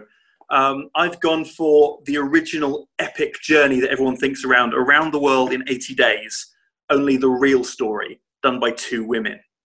Uh, so, around, around the World in 80 Days was published in 1873 by Jules Verne. It was a massive hit. And the, 15 years later, no one had done it. No one was entirely sure if he could do it. Uh, so, Joseph Pulitzer, who ran the New York World, decides to send his best correspondent to go and try and beat Phileas Fogg and go around the world in less than 80 days. And the correspondent is Nellie Bly. Uh, it's the pen name of Elizabeth Pink Cochrane, uh, and she's a badass investigative journalist. Um, she was like an original Lois Lane. She made her name by being committed into an insane asylum and then reporting on the abuse that patients suffered inside. It was called 10 Days in a Madhouse, and it sort of made her name. And on the 14th of November, 1888, uh, she sets off for Southampton to go around the world from New York, uh, carrying an overcoat, a carpet bag, and 200 pounds in English money. She's traveling alone. She doesn't bring a change of clothes. Uh, she's 24 years old, but she's up for the adventure. Uh, the problem is she's a terrible traveler. Uh, Bly's main trait was that she hated mornings and rarely got up before midday. On the trip, if a steward woke her up, she would swear her head off at them, go and have breakfast, and then go back to bed. Um, at one point, one steward finds her so smelly because she hasn't changed clothes, they throw water on her. She gets out of bed, strips naked, gets, back into bed, and sleeps until midday. That's just how she rolls. Second, she gets terribly seasick. This is the first time she's actually left the uh, the continent. Of, of, she'd actually been to Mexico, but she'd never been outside uh, North America. Uh, puked her guts out for the first three days before she recovered. And finally, this is something she didn't tell Pulitzer. She didn't own a passport. And he, she only finds out about this as she's going across the, uh, the Atlantic, and they have to wire uh, the branch in, uh, in London to go and arrange a passport for her at the US Embassy. Um, she also finds out as she's traveling that she absolutely hates the British, who all assume she's some weird, eccentric heiress and constantly hit on her, um, which is a problem because she's going to spend the next 60 days going through the British Empire. So she hits Southampton, she goes to London to get her passport, across to France. For about half an hour, uh, changing trains in Amiens, she actually meets Jules Verne. She goes to Brindisi in Italy, through the Suez, down Aden, down into Colombo. In Singapore, she gets really, really lonely and buys a monkey that wears a fez called McGinty, um, which just pisses on all of her stuff. And for the rest of the voyage, anyone who goes near her basically gets savaged by McGinty. she rocks up in Hong Kong on day 44, it's Christmas Eve. As a present, the British decide to take her up to Canton so she can witness a Chinese execution, a woman being tied up on a cross and cut into pieces, and then bring her along to a leper colony. And while she's there, one of the British casually mentions that she's losing her race, at which point she goes, What race? and finds out that she's actually three days behind a competitor.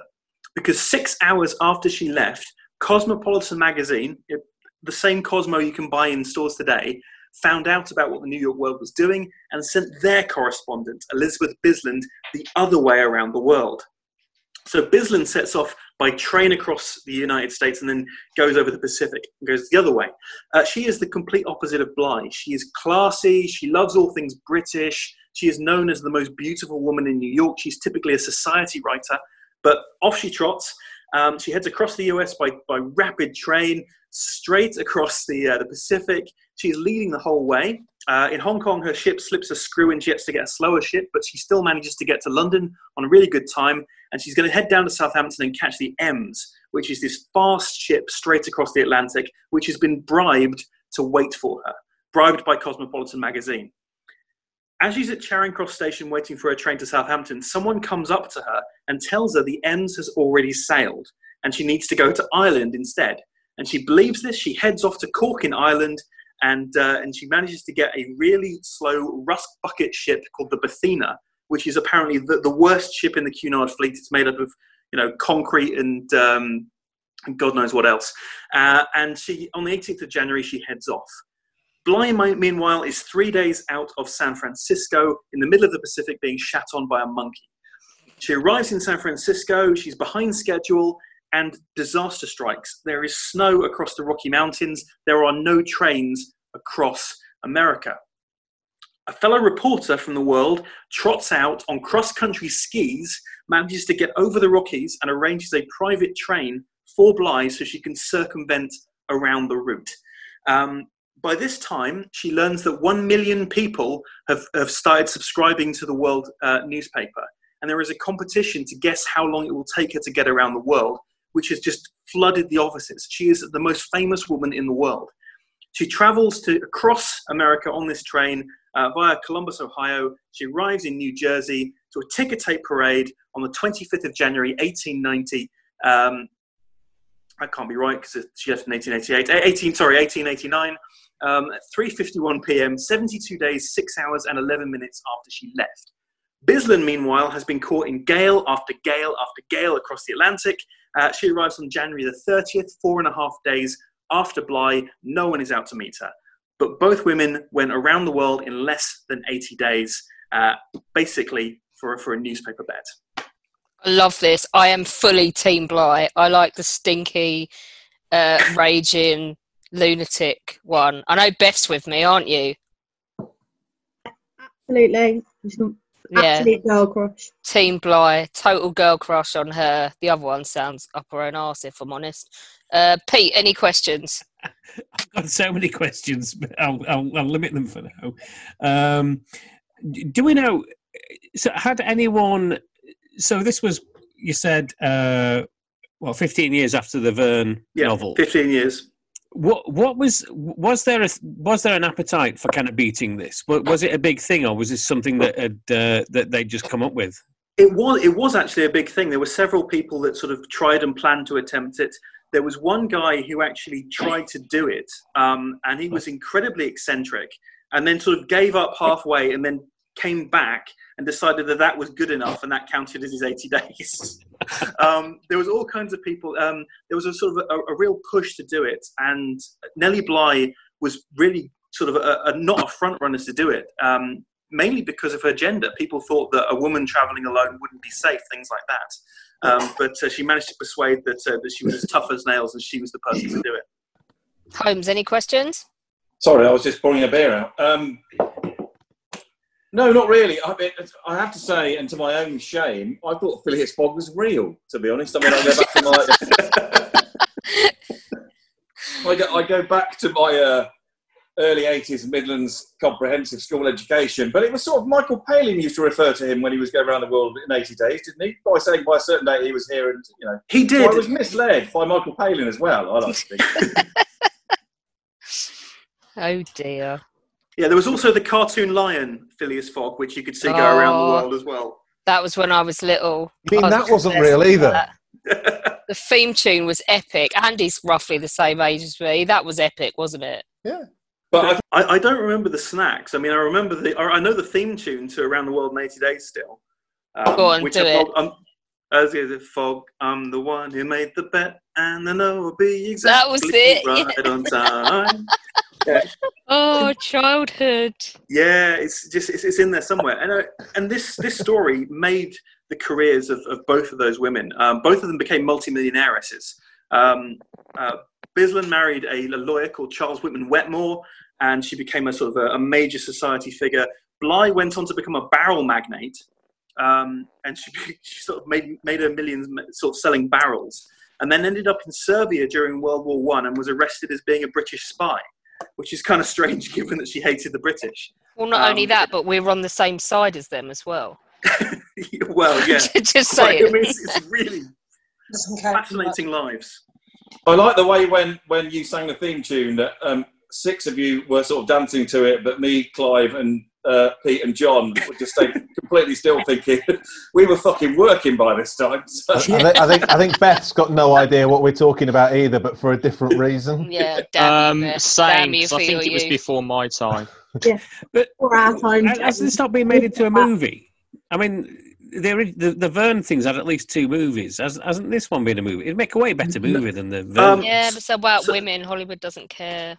It, it hasn't. So bizarrely, there is a movie about Nellie Bly, um, which is about her time in the madhouse, um, and it's got Christina Ricci in it. Um, it's it's actually they make stuff up for the movie. I have no idea why, because the truth is is actually far more interesting. But in the movie, they they put her in a chastity belt and slip leeches underneath the chastity belt. Um, it's a bit it's a bit gruesome. Yeah, but, but to that, be honest, that... Christina Ricci's always struck me as a bit of a wrong un. Like, she plays like alcoholics and murderesses. That's kind of. Well, I'm, I'm pretty sure Andy Dorman, she, back me up she here. She speaks mate. highly of you, looks, actually, Alex. She's a bit filth, right? I, I couldn't possibly comment. I mean, if, if, you've had le- if you've had leeches shoved under your chastity belt, it's going to have an effect, isn't it? Well, I'm just saying that she's never played anyone normal. Can you remember her ever playing anyone normal? Uh, no, I can't. The blank. Yeah. Yeah. I'm trying to imagine what the cosmopolitan line on this was. Well, the, the, Cosmopolitan, they, they were very keen to say that it wasn't a race. They just thought they would send their correspondent and see what happened. Um, but they went all out sort of to, to, try and win it. I mean, as I said, they bribed the, the Ems to sort of wait in Southampton for their, uh, for their, their girl Bisland to arrive. Um, but she was sort of misguided in, in Charing Cross. And they were furious that she didn't win. They were really angry about it. That sounds do, like they, Arsenal. They that sounds Sorry. like Arsenal. It's all about them taking part and being classy, um, unless they win, in, in which case they've planned an open top bus tour like three weeks before. Kit, do they Arsenal fan TV ranting and raving. Yeah. it's not a competition until we win. Kit, do they know who, who misguided her at Charing Cross? No, this is one of the big mysteries. No one has any idea who this person was and the Cosmopolitan insisted that somehow someone was trying to sabotage the race, all this kind of stuff, and it was you know it didn't count because of this of this misguided thing. But um, I mean, the world cheated as well. They they were supposed to only use commercially available transport, but because of the Rockies thing, because of the snow, they chartered a special um, train to get her across just so she could win. So neither side played fair. I'd laugh my head off if it was just some pissed bloke at the station that like screwed with her. Sent her the wrong way. Like no intentions based on the race whatsoever. Just a And it was- It was horrific as well. I mean, when she got to um, uh, to Coven Island, which is where the uh, the ship, the Bothnia, was sailing from, um, there was already a storm out there. It actually took four hours to row out to the boat so she could leave. Wow. So, yeah, I mean, she had a rough time of it going across the Atlantic. The irony is she arrived back smelling worse than the woman that didn't take a change of clothes with her. Yeah. This needs to be a film just because it would be hilarious. With Christina Ricci, obviously. Of course. Yeah. Brilliant. I really like that one. Well done. What a debut. I'm really impressed with that. Uh, let's go to. Oh, who have we got left? Let's go to James next. James has Yeah. been so excited about this all week. I I have because it is probably one of my favourite stories ever since I learned about it. I think Lockie was going to go for this one, but I beat him to it. So I've gone for Sir Robin Knox Johnston and the Golden Globe race. It was mentioned a bit earlier by Kate in relation to Donald Crowhurst, uh, but I won't really mention that. It's also known as a voyage for madmen, and it is a voyage for madmen because it's and women. It's a non-stop circumnavigation of the world. You can't have any assistance whatsoever. You navigate by sextant. You have radios, but they usually eventually break. The boats are fairly primitive. They're not like the modern day boats at all. Um, you're basically living the better part of a year, up to a year, in something the size of a Volkswagen bus. And there's even less space because you have to take everything with you. The people that took part were neither sportsmen or racing yachtsmen. Um, I'll briefly go over the nine competitors. John Ridgway and Chay Blyth, both household names at the time as they rowed together across the Atlantic. Um, funny enough, Chay Blyth didn't know how to sail on the day he left for the competition. Uh, Rob Knox Johnston, who I'll be on about, Sir Robin. Uh, Bernard Moitessier, uh, the famous French sailor and author, who was among the favourites for the event. And I do have a soft spot for him because he's actually a badass. Uh, Louis Fougeron, a friend of Bernard's. Bill King, former Royal Navy sub commander ace. Nigel Tetley, a Royal Navy lieutenant commander at the time. Alex Carozzo, also known as the Italian Chichester. And then Donald Crowhurst, an electronics engineer. So Robin Knox Johnston, he decided to take part partly because he just wanted to do it, because it just sounded like a challenge, but also he didn't want to, the French to have another record because they had the record for across the Atlantic and something else with Tabarly. Um, so he didn't want. He was very uptight British, old school British merchant marine captain. He didn't want the French to have another record. He used a boat he made while he was a merchant marine captain called Suhaili. She's basically overbuilt of Indian teak. She was based on a Norwegian lifeboat type. Uh, Redningsskøyte is my best pronunciation of that, and my Norwegian's fairly good, so that should be fine. She wasn't really right for the round the world voyage. She did try and get another boat first, but the money was too much, and Suhaili was there. She just needed outfitting. Um, he took a year's worth of supplies, 1,500 tins without labels, varnished and coded. Um, the foodies among you all love this 216 tins of corned beef, 144 tins of stewing steaks, 48 tins of pork sausages, 72 tins each of green beans, running beans, carrots, one mixed veg.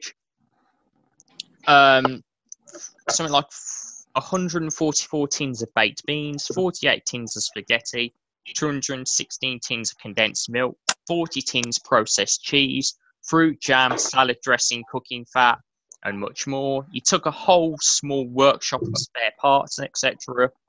with him, loads of classical books and instructive works, and he also did a correspondence course for the Institute of Transport examinations during this voyage. He took it with him. Before he left, he had to be talked to by a psychiatrist who declared him distressingly normal. And this was a guy that was about to do a circumnavigation non-stop, diagnosed as distressingly normal. Uh, he also had 100 rounds of .303 ammunition and a Bible. Sailed on the 14th of June. Um, Harbour official noted, real old ice-breaking boat. If she hit England, I would be worried for England. so um, he liked to jump overboard and swim alongside the boat with a line while it was on journey. First problem he came across, he found excessive water was getting into the boat. He was bilge pumping twice a day. Uh, so he dived over eventually and had a look and he found large gaps in the seam of the boat on both sides. So he had to recork it, um, hammer cotton strips into her, um, and then for better cover, he got some copper sheets he had to do as well. But first, he had to kill a circling shark, and that was a bit risky because he had to. If he killed the shark, more could come. So eventually, he killed it. By the 6th of August, his winch brakes kept failing, his main goosenecks was coming apart, and if the gooseneck comes apart, you basically can't sail. So he had to be really concerned about that. He'd only gone about maybe 8,000 miles at this point, if look. He had to make his own feeler gauges to fix the spark plugs and radio charger because he never took a feeler gauge with him. By September the 5th, one of the main wind vanes had bent and split, and this was part of his self steering. Uh, Suhaili was wrongly aligned in a wild cross seas, uh, managed to align her, but boat was flooded and interior bulkheads shifted, plus cracks in the cabin. So he could have completely come apart. His self steering, by September the 10th, his self steering trim tabs had broken, had to dive overboard to replace it with the one spare he had. Same day, he found his water tanks had been contaminated. He now only had enough water for 40 days, if that, and Australia was 50 days away by this point in his journey. Approximately the 15th of September, he got battery acid in his eye, and he could have lost his eyesight, and he could have easily gone back at that point. But at this point, he decided to carry on. By the 31st of October, the gooseneck finally broke. The spare chin trap broke and sunk. Somehow repaired his original one so he could still self steer. Managed to fix the gooseneck. His sails kept splitting and he kept having to repair them for hours. By the 3rd of November, his self steering was gone for good. Uh, so he wouldn't be sleeping as much. He'd be up at least 16 hours a day. His radio was knocked out. The tiller snapped, the rudder was loose. He had to repair both as best he could. And he still hadn't gone round Cape Horn at this point, by the way. And 6th of November, he'd last seen land four months before. Used a trick founded by Joshua Slocum to steer so he could at least get some sleep. Uh, saw Cape Otway about 10th of November, when which is just off New Zealand. He had to fix the top of his mainmast. On the 19th and 20th of November, he ran aground near Otago Harbour. He spoke briefly to a reporter on another boat, and uh, but was told Bernard was closing fast, so he left as soon as possible. Christmas Eve, Christmas Day. This is something quite funny. He decided to drink whiskey, sang his own Christmas carols, did the loyal toast to the Queen. He heard about Apollo 8 and decided to ponder what was his journey about, what was their journey about, um, by December the 30th, he'd been around the, the roaring 40s. He'd had a month of easterly winds hitting me in the face in an area known for westerlies, which he needed to go round like Cape Horn and everywhere. And he was starting to get a bit pissed off at the winds. By the 10th of January, his mainsail split, took hours to repair but replaced with an old one. He burned his hand, he had burst blisters.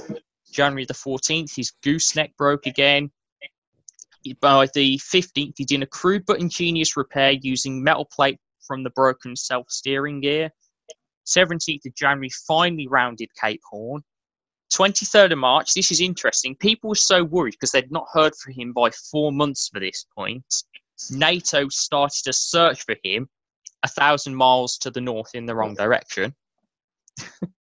17th of March, he ended up having appendicitis. Now, he was worried it was at the time, but then it seemed to go away, so he put it down to the bully beef going off. However, a year and a half later, they he had to have his appendix removed because he did have appendicitis then, and they found scar tissue on it, so it somehow miraculously healed itself. By the 6th of April, he finally contacted another ship by Aldis Lamp. 7th of April, saw the Azores. Uh, 14th of April, he managed to contact family, managed to get his radio repaired. Finally, on the 22nd of April, he sailed into Falmouth.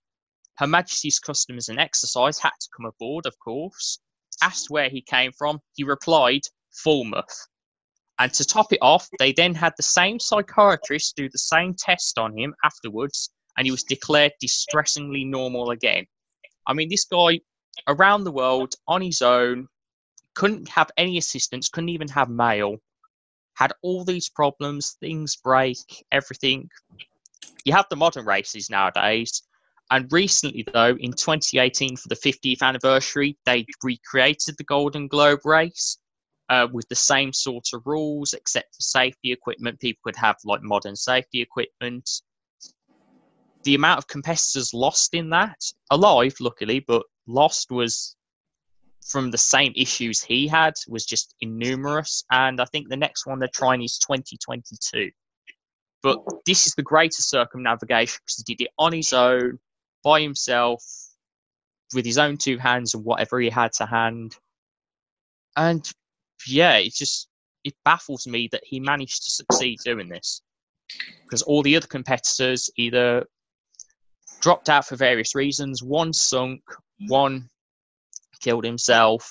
One eventually killed himself after the sinking, but years later because he couldn't be able to go around the world again. And the others went into ignominy. Uh, Moitessier, he actually gave up. He he was disillusioned, so he decided to go around the world twice instead. He decided to go sail around Cape of Good Hope again into the Indian Ocean and go around again. So out of the race but yeah, Robin Knox Johnston, like no one thought he'd do it. No one thought he was a favourite. The boat wasn't right for the race, or even just for the journey, and yet somehow did it. Oh dear! I've just got to say that that list of food provisions must have been horrific constipation going on on that fucking boat. Literally, must have had a bleeding backside for most of that voyage. Uh, Holmes, any questions? Well, I think you know, uh, growing up in the Midlands and stuff in the seventies, I said already. I don't know why he took the one kind of mixed veg with him for a start. To be honest, I think there were more cans, but it wasn't specified how many. um, I mean, it's an astonishing achievement. I think, Jace, what you didn't mention it was you know there was a competition like this before, but you were allowed to make one stop. Um, I think so. The, I think you're on about Chichester and Tabarly. There was the race across the Atlantic, and Chichester, the British needed a winner basically, and Chichester managed to go round the world one stop in Australia.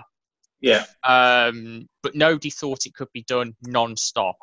There was a few people planning it, and the Sunday Times got a hold of the story, and they decided. I think it was the Sunday Times, and they decided to set a race with a prize, so it became a race. Um, but yeah, it is now known as like a class. If you do the round the world with one stop, it is called the Chichester class. So yeah. And, and I, know, I know we said we weren't going to mention Donald Crowhurst, but he was sort of my entry into this. In that, not that I've entered it, obviously, but he's fascinating yeah. in that um, he entered late. He entered in this race late because, um, and he only entered because his business was just about to go under, and he wanted the money, and he thought he could win it. Yes, he was an and amateur- he he chose the wrong boat for the journey as well. He chose the sister ship of, I think it's Bill Tetley's Victorious. Um, and full credit to Bill Tetley, he should have finished the race. And if it wasn't for Donald Crowhurst's crazy lies and the crazy reporting, he would have finished the race. But he pushed himself too hard, pushed the boat too hard, and she sank. Well, he, yeah, he Donald Crowhurst. Like, yeah, was like just, he was like an amateur sailor. Donald Crowhurst was, and he set out and he got down to um, to about South Brazil. America. Yeah, he did. Quite an achievement in itself. And his idea was that he would actually he would hang around there until the leaders came past, and then he would just join in the sort of come in behind them. But basically, Robin Knox Johnston got back, and then the bloke who was going to become second, he left the race. So it suddenly left Yes, Crowhurst. Bernard Moitessier. Yes. So Crowhurst was suddenly um, thinking, well, if I come in second, people are going to look at my logs really detail. He'd, be, he'd been sailing Yeah, around near two Brazil, logs. Yes, and making fake diary entries of where his positions were. And then he got to the point where he knew he was going to be found out if he came in second. If he came in less than that, he thought he could come in, nobody will really give a shit because it's not that important. And ultimately, he went mad. Um, he ended up thinking he was God. They reckon that he ended up. I've killing read himself. some of his um what he wrote in the log because it was in the book Voyage for Madmen. It's just insane. It's, I mean, Um, he shouldn't. Have, he shouldn't have gone anyway. But it's like you know, Yeah. a bit of me thinks we could all end up in a situation like not sailing necessarily around the world, but if our, you know, we, if we lose our jobs, our business fail, we might make an extreme decision. This is a very, very um, extreme, extreme example of this. And Robin Knox Johnston actually gave Donald Crowhurst's widow Five thousand. He £5,000 gave the winnings. winning. Yeah. I think also we need to mention Chay Blyth because he didn't know how to sail on the day he left. He managed to sail. He managed to get round the Cape of Good Hope, and then he suffered um, a similar problem to Robin Knox Johnston. His self-steering broke a few times, and he had a bad storm. And he thought it was the wrong boat as well for the journey, and he'd managed to get round the Cape of Good Hope, and he thought, I can't risk the Pacific like this. I've done this. I will do round the world eventually, and he retired from the race, and he's now one of Britain's most premier yachtsmen, Chay Blyth. Um, so he didn't know how to sail on the day, and still managed to do all round Africa, which is also impressive in itself. And then, if anyone, just to bring him back to Donald Crowhurst again, because that's my obsession, but if we were talking about films, um, a couple of years ago, there were two films that were released. Uh, one's got Colin Firth in it called The Mercy, and then there's a slightly more grittier film for one that's called Crowhurst, which which are available for viewing. Pete, they may not, Pete, they may not be good for your Saturday night, date night ones, given the subject matter, but they're well worth a watch. Yep. Okay, thanks very much for that, James. Right, two to go. Let's go to Beth, our winner last week. Who have you gone for this week, Beth? Right, I've gone for what I think, obviously, the best one, and I'm going to try and aim for two weeks in a row. So let's see if I can.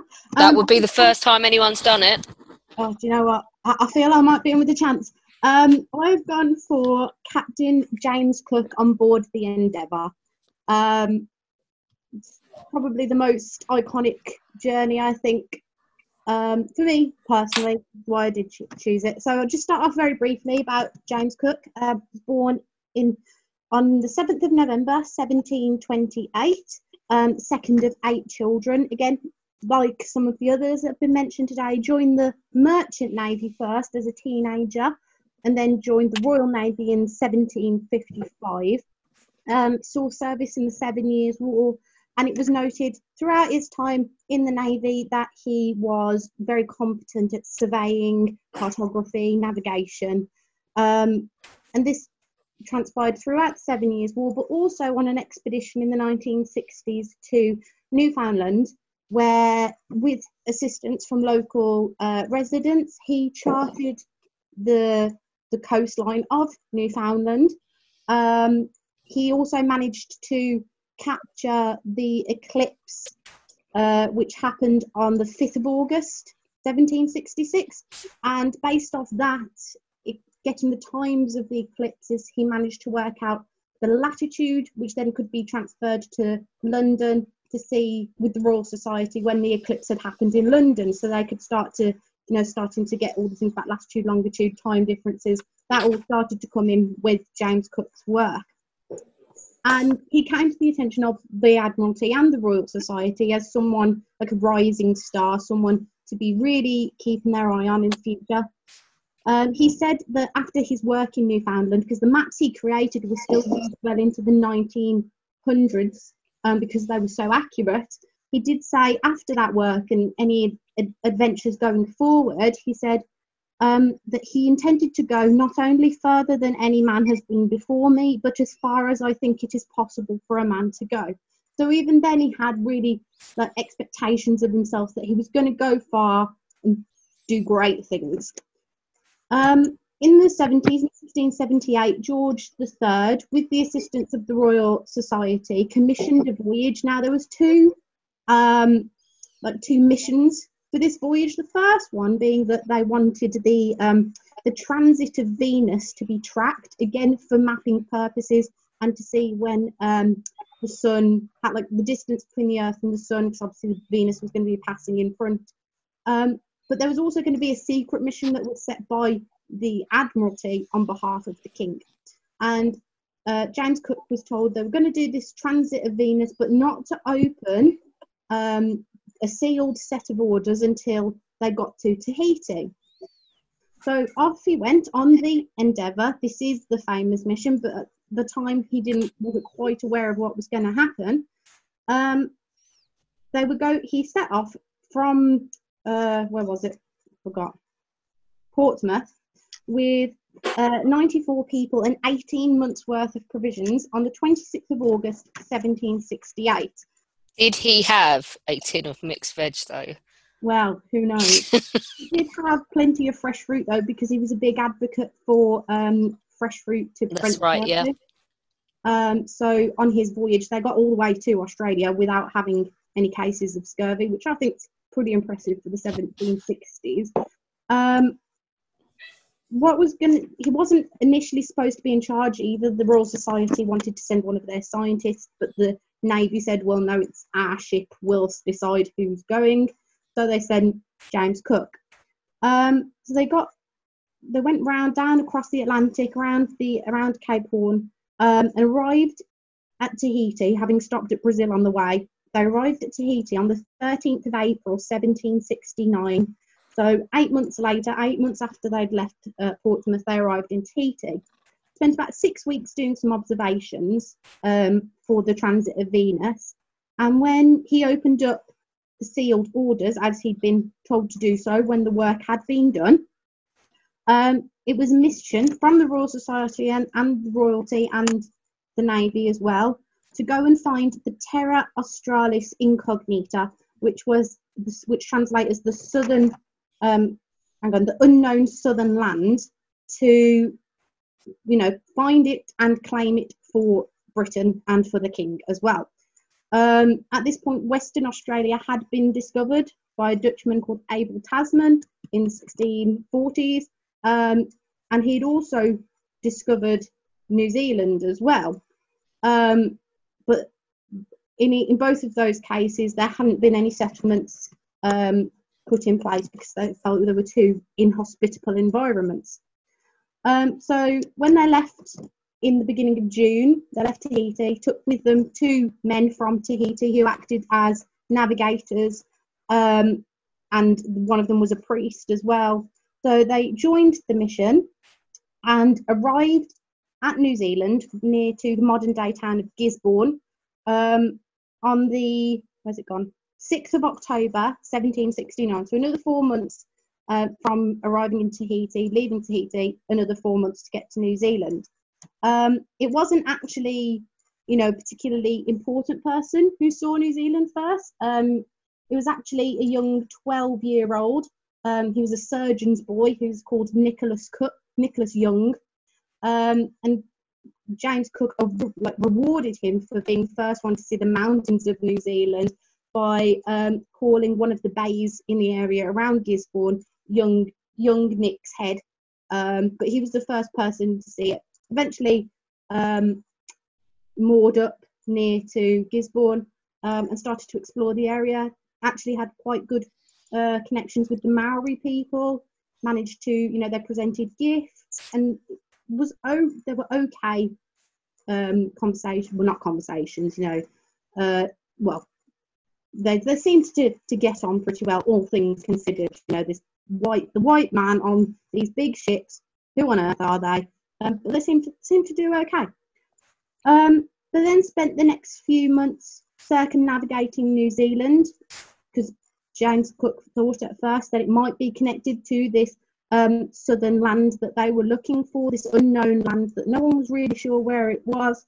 Um, so they circumnavigated around New Zealand, three months around the North Island, two months around South Island, got to know parts of the area very well, particularly the Queen Charlotte Sound.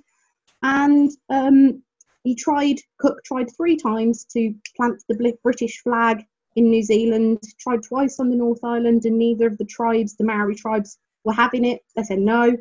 Um, got to the South Island, and they said the one of the tribal leaders said, "Okay, you can you can place your flag if you really want to." Probably thinking that nothing more was going to come of it, um, and we all know what happened there. Um, so created this map, and if you look at the map that Cook had created with his with uh, his cartographers, it is incredibly precise to what New Zealand is now. There's only minor, minor discrepancies. Like one of them, it's a peninsula rather than what he thought was an island. Um, but it's it's very, very exact. Um, they left New Zealand, went out west. He wanted to keep going. He, he had been encouraged to head back the way they came, um, but he wanted to continue on, kept going. And another four months later, arrived on the eastern coast of Australia, near to and what became known as Botany Bay. Um, believed to be the first group of Europeans who discovered, landed on eastern Australia. Um, Botany Bay again had contact with the Aborigines, didn't go as well as with Maoris um, in New Zealand, but still they had contact with them but refused the gifts that had been given to them. Um, and kept moving on up the coast to see how far it goes. And Australia is a much bigger country than New Zealand, so they kept stopping at various places, which is where the big cities of the east coast of Australia have now formed. You know, Sydney, Brisbane, um, Cairns, all the coast, all the coastal cities um, initially formed from places that he um, he discovered, I suppose. By that point, we're well into 1770. Um, so actually, more than two years since they left um, Portsmouth, um, they get to the tip of Australia, turn left, and start to know where where they are um, because Abel Tasman had started to chart some of the areas, and they knew they were close to um, the Dutch East Indies, um, which is now you know the Indonesia, um, and they stopped off at Jakarta and then thought we've had enough, we'll go back home now. Then go back around um, South Africa um, and arrive back in England on the 12th of July 1771, one month shy of three years. Um, they've charted their way all around, the, almost all the way around the southern hemisphere. And for me, it has to be the greatest journey because of because of that. Go all the way through the southern hemisphere, three years away from England, and came back with a, a better understanding of what was on the other side of the world for us to go and conquer and occupy. Um, yeah, which probably means his statues are getting taken down as well. But I think it's a really good argument. Um, there were a few people that wanted to do that one today. Pete, any questions? Um, what? I mean, it's an amazing feat of endurance. Uh, what What was the um, legacy of it in terms of our kind of greater understanding of the world? Um, I think we'll just think about it from a, a geographical perspective. Obviously, you know, there was known to be something in in the area, and Abel Tasman had had already charted Western Australia, but found it too inhospitable to do anything to it. And I mean, the whole point of the expedition, I don't know if I said it, but I'll, I'll just say it again anyway. It was a secret mission because the British Navy, well, the Admiralty, um, the Royal Society as well, and Parliament, they didn't want other empires, other countries to know that they'd been found. Particularly the French, they didn't want the French to know that there was going to be a mission to this southern hemisphere to try and find this great land that could be occupied and turned into, you know, a, a really a trading partner or, or in whatever they wanted to do with it. Um, you know, we've got uh, Sydney, Botany Bay, and you know the first penal colony being set up by only less than 20 years later um, near Sydney. So that occupation starts fairly quickly after he comes back, and obviously that's only his first voyage. He does Hmm. a second and a third voyage as well. Um, but I think it it brings us a you know a trying to be a bit philosophical about this now, which may not work. Um, you know, it's broadened the understanding of what's in the world. You know, it was just this great uh, expanse of unknown. Um, I mean, of course, as British Empire, we did we did what we did best, and we went and took over these places and told these people how to be civilized. um, but you know, you you can't escape the fact that you know, obviously, there were things that went on in these countries that wouldn't have happened if they hadn't been discovered in the way that they had, um, and by by James Cook and by the British. Um, but then you then also can't say, well, there would be millions of people who live in Australia and New Zealand who kind of owe their way of not owe their way of life, but that's I don't know how to word it, but owe their way. Of No, to, definitely don't know how to word it this week without someone threatening to kill you. Is what she's saying. Holmes, any questions? We know what you're getting at. We we know from his perspective in his world what he achieved. Um, whether or not that means a load of woke people want to go and beat up a metal version of him all now with or the not. context, guys. All with the context. Yes. Mm. Holmes, any questions? Well, I think everything that uh, Bess just said obviously just says uh, pizza restaurant in Eep to me. Um, that's quite that's quite niche, but I'm going with it. Um, That's that's the best restaurant in Eve. I'm going to say that right now. I, I would disagree, but we could probably take that offline. Um, and then Some bold um, statements flying around now. Will there Yeah. be any restaurants left to eat by the time this is over? Did they um, the sealed orders that you mentioned? Did they say um, find a country that will get disproportionately excited when they beat uh, one or two sports in about 300 years' time? All I could find about the sealed orders was he was told to go to Tahiti because they knew about Tahiti and then open them when he got there. Um, I think it was it wasn't a complete secret. Like people knew that there was some, there was something happening. You know, they took a large amount of provisions, as eighteen months worth. Um, they, you know, there were there were whisperings in Britain and across Europe as well that it I'd was laugh my head off if you opened the seal orders and they just said, I'm shagging your wife. well, also, I mean, I guess what, what I don't know, and again, this is going back to my own ignorance, and we, we tend to know about Captain Cook, and then we tend to know about convicts arriving. But I'm guessing there was something in between. Um, I think he, I think he got back to Australia in the second voyage, but I think that there wasn't much. There wasn't any, there wasn't any other major journeys between. I think it was seventeen, was it seventeen eighty eight. I think was the first penal colony, and he had discovered Australia in seventeen seventy. for eighteen years. So it's, it's, how long it took them to get there? Maybe, maybe not. Clive might be trying to sabotage someone else's argument, but he has pointed out that if he hadn't bothered, just think of the sporting embarrassment we could have been saved from Mark Bosnich for a start. Which I think Holmes can empathise with. Pete, you've done your questions, haven't you? Yeah, cool. Okay, last one for tonight. I'm guessing he's bringing the island. Hell yeah, I am. Let's do it. what utter fucking batshit crazy nut job have you found in Irish history today? Oh, he's just the greatest explorer in world history. Um, Did he find a brewery? He did no such thing. He bailed out a load of English explorers in the Antarctic Do it. consistently. Go Uh, on then. So, uh, Tom Crean, um, probably one of Ireland's most important and greatest explorers, alongside Ernest Shackleton, who was also mentioned um, earlier. I mean, where to really begin? He had this fantastic life. Um, I was told to keep this to five minutes, so I've omitted most of it, but feel free to check the Wikipedia page. Um, but the specific journey that I want to focus on um, is the Imperial Trans-Antarctic Expedition, which was sort of his last one. But prior to that, he had sailed um, with the uh, Scott uh, expedition. Obviously, Scott got himself killed. Good job. Um, and well, you know, Crean didn't.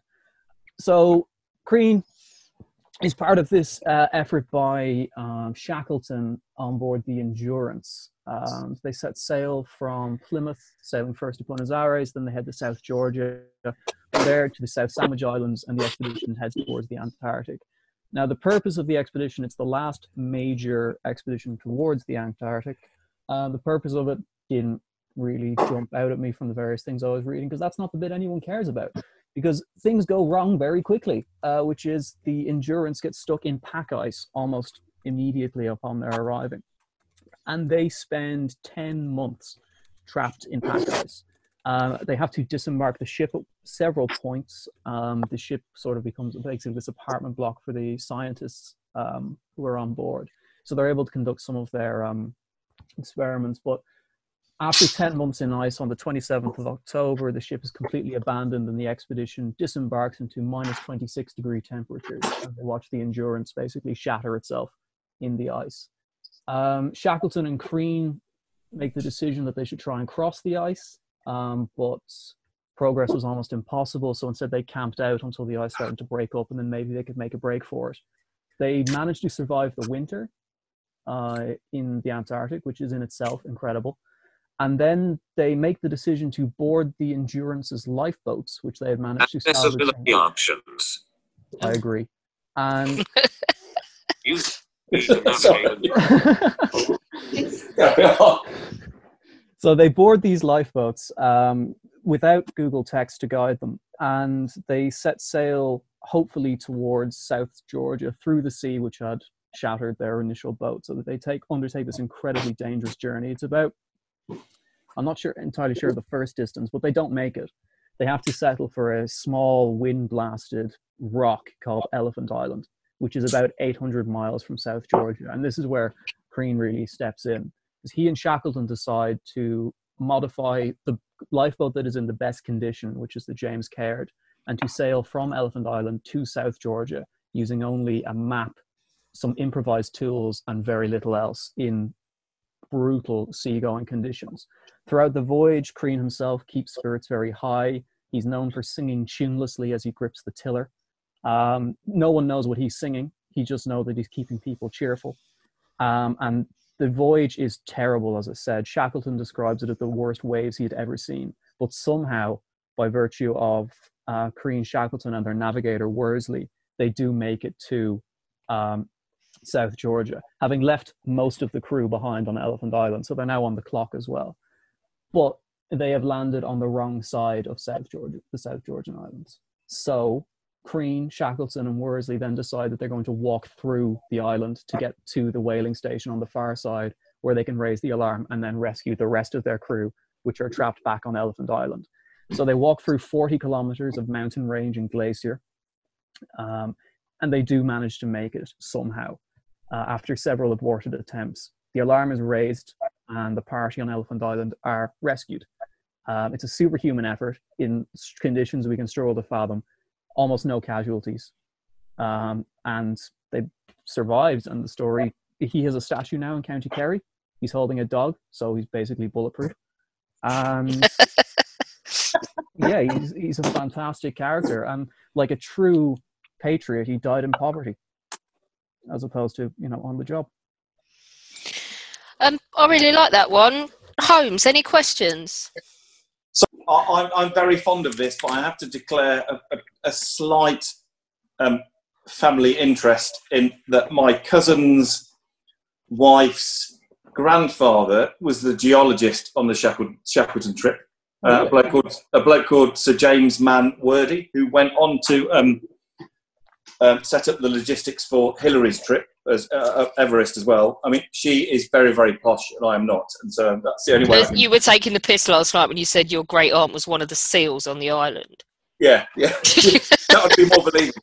Um, um, but I think it, it's an incredibly, it's an, uh, an incredible feat. Um, I mean, just with my first warhound, a lot of them when they got back immediately went up and signed up and started fighting in the war as well. I mean, so when they got back and went, "What the fuck?" Yeah, I, I mean, Sir James Mann Wordie, um, he ended up he ended up enlisting pretty much straight away. He was an officer, I think, in the Royal Garrison Artillery, and he got wounded when his horse um, reared up and fell on him and smashed his hip. So he wasn't there for very long, and it's not a very heroic death. But I think the um, what they endured, a just by being stuck in the ice in the first place for however long it was, and then that trip um, on the small boat to Elephant Island must have been astonishing. I know Clive made a similar story um, earlier, but I have a feeling this boat was slightly smaller. They had less provisions, and they didn't have a fourthstant or a sextant or a sextant or whatever it was that we mentioned earlier and, on. it, and it Um, wasn't sunny. Like yeah, it was absolutely freezing, and they for morale they didn't even didn't even have the one kind of mixed veg. I'd imagine, and even Yeah. that isn't. And then when you get to the fact that when actually they leave um, Elephant Island and the small in the small boat and get to South Georgia, by that time they're on their you know they're on their asses basically, and they have to scale these great heights to get to the whaling station. It's it is a phenomenally um, in, inspiring story and done it in absolute desperate states. And I think there's probably a bit of luck involved in this, as there was with the story that Clive told earlier. Um, but you know, all their lives depended on it, and all the gang who they left behind on Elephant Island depended on it. And to come out of that uh, with that weather that Andy highlighted as well, I think is um, astonishing. Absolutely. Pete, any questions? Uh, no, just an observation that I'm never getting on a fucking boat ever again.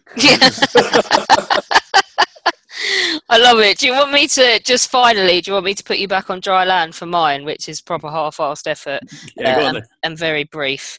Um, so brief at the moment that I can't even find my notes. Where did they go?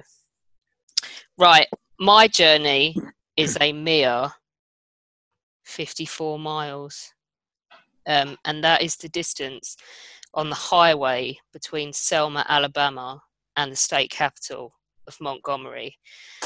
Uh, you, I don't know if you don't know if you've seen the film, but basically, a very brief version of this story is that black people were shat on in the American South, well, all across America, and were disenfranchised throughout the 20th century. Uh, the Dallas County Voters League, that's the county that Selma sits in, launched a voter registration campaign in Selma in 1963, um, and they had people join them from the Student Nonviolent Coordinating Committee. It wasn't really going very well. Um, there was resistance that they just could not overcome um, to people registering to vote. Even when the Civil Rights Act in 1964 ended legal segregation, realistically, a black person could still not register to vote in Selma. Um, so they asked the Reverend Martin Luther King Jr. and the activists of the Southern Christian Leadership Conference to join them. Uh, they went down there with a lot of high profile people in January 1965 and they started local and regional protests. 3,000 people arrested by the end of February. Um, was not going well. So, February the 26th, 1965, activist and deacon Jimmy Lee Jackson died after being shot several days earlier by trooper James Bonard Fowler during a peaceful march nearby in Marion, Alabama. Uh, to diffuse and refocus the community's outrage, the SCLC Director of Direct Action, um, who was directing the voting rights movement in Selma, called for a march of dramatic length along this 54 mile stretch highway. Um, and he'd been working on this uh, Alabama project for voting rights since late 1963. First march took place on March the 7th, 1965. Didn't really get very far. Uh, state troopers and county possemen attacked the unarmed marchers with billy clubs and tear gas after they passed the county line, and the event became known as Bloody Sunday. Second march takes place on March the 9th. Troopers, police, and marchers confronted each other at the county end of the bridge, but when the troopers stepped aside to let them pass, King led the marchers back to the church.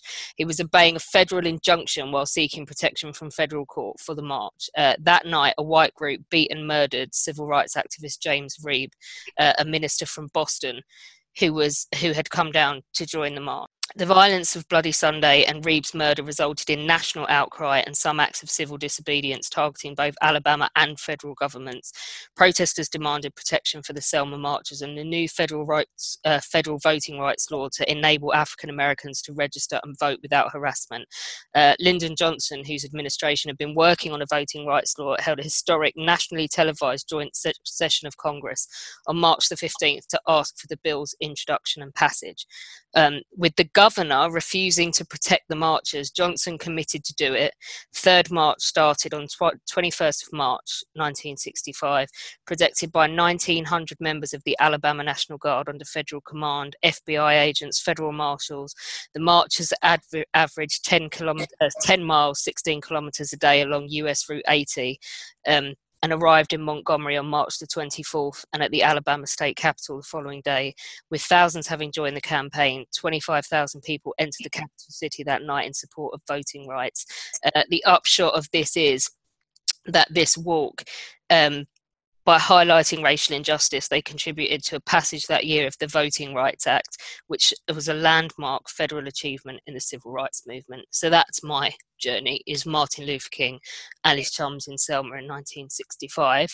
Um, let's go around the room while the judges make up their mind, unless they want to ask me any questions, which I probably can't answer because all of that was based on watching the film. on a plane on the way to Bangkok. Well, that makes you a historian, doesn't it? That makes you an expert on the whole thing. yeah, I'm going to go write a book about Martin Luther King now. Yeah. It's more research than anyone on Twitter's done the last few days. I consider myself chief marshal of statues now in Selma. Well, I Homes- suppose the, the, the, the only issue with that is it made, you know, it, it felt like progress was being made, and, and indeed progress was made then at the time, and, and it sort of felt like progress continued to be made up to a certain point, but are we going backwards a little bit now? I don't know. Um, oh, it's just retarded, isn't it? I just Yeah. think that when you think now that that was 50 years ago, Yeah. you still have scenes like what has kicked all of this off in Minnesota, just beggars belief. We're putting together an African American History Week actually, and we recorded one yesterday on the Tulsa riots in 1921, which is basically just a fucking massacre. In, and it wasn't even like it was a posh district as well. It was a well-to-do district of African Americans in Tulsa, and you're just like, man, how have you not got past this in the last hundred years? And- but that's and that- basically that- what that's ex- exploring is that week of shows. Yeah, Clive. And and Trump's going back to Tulsa to get, do a rally. Astonishing, isn't it? Ugh, just don't even get me started. I, I, I, I hadn't heard of the Tulsa thing until I watched Watchmen last year. And Yeah. because that's in an alternate universe, you, you just assume that this is part of the fabrication. And then you find out that it's fucking real. Yeah, the chap And that we've just like, interviewed, that opening to Watchmen is based on his book about Tulsa.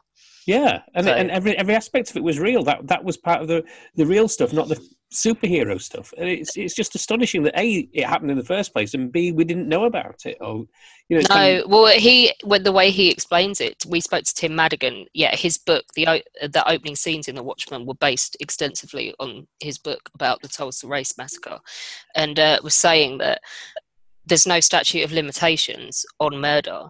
Therefore, the people that had committed the atro- atrocities kept their mouth shut because they could always come and get them. Um, and because of that reason, it meant that the people that had suffered them were constantly in fear. And it wasn't until he started talking to people decades later, um, where they, they said to him, People will talk to you about it, but only if they know you and they trust you because they don't, they're not immune from reprisals as far as they're concerned. It's just, they didn't hold a commission into it until 2001. Jesus. Yeah. So uh, that's why we're going to do a whole week of African American history. But yeah, so I picked the Selma walk.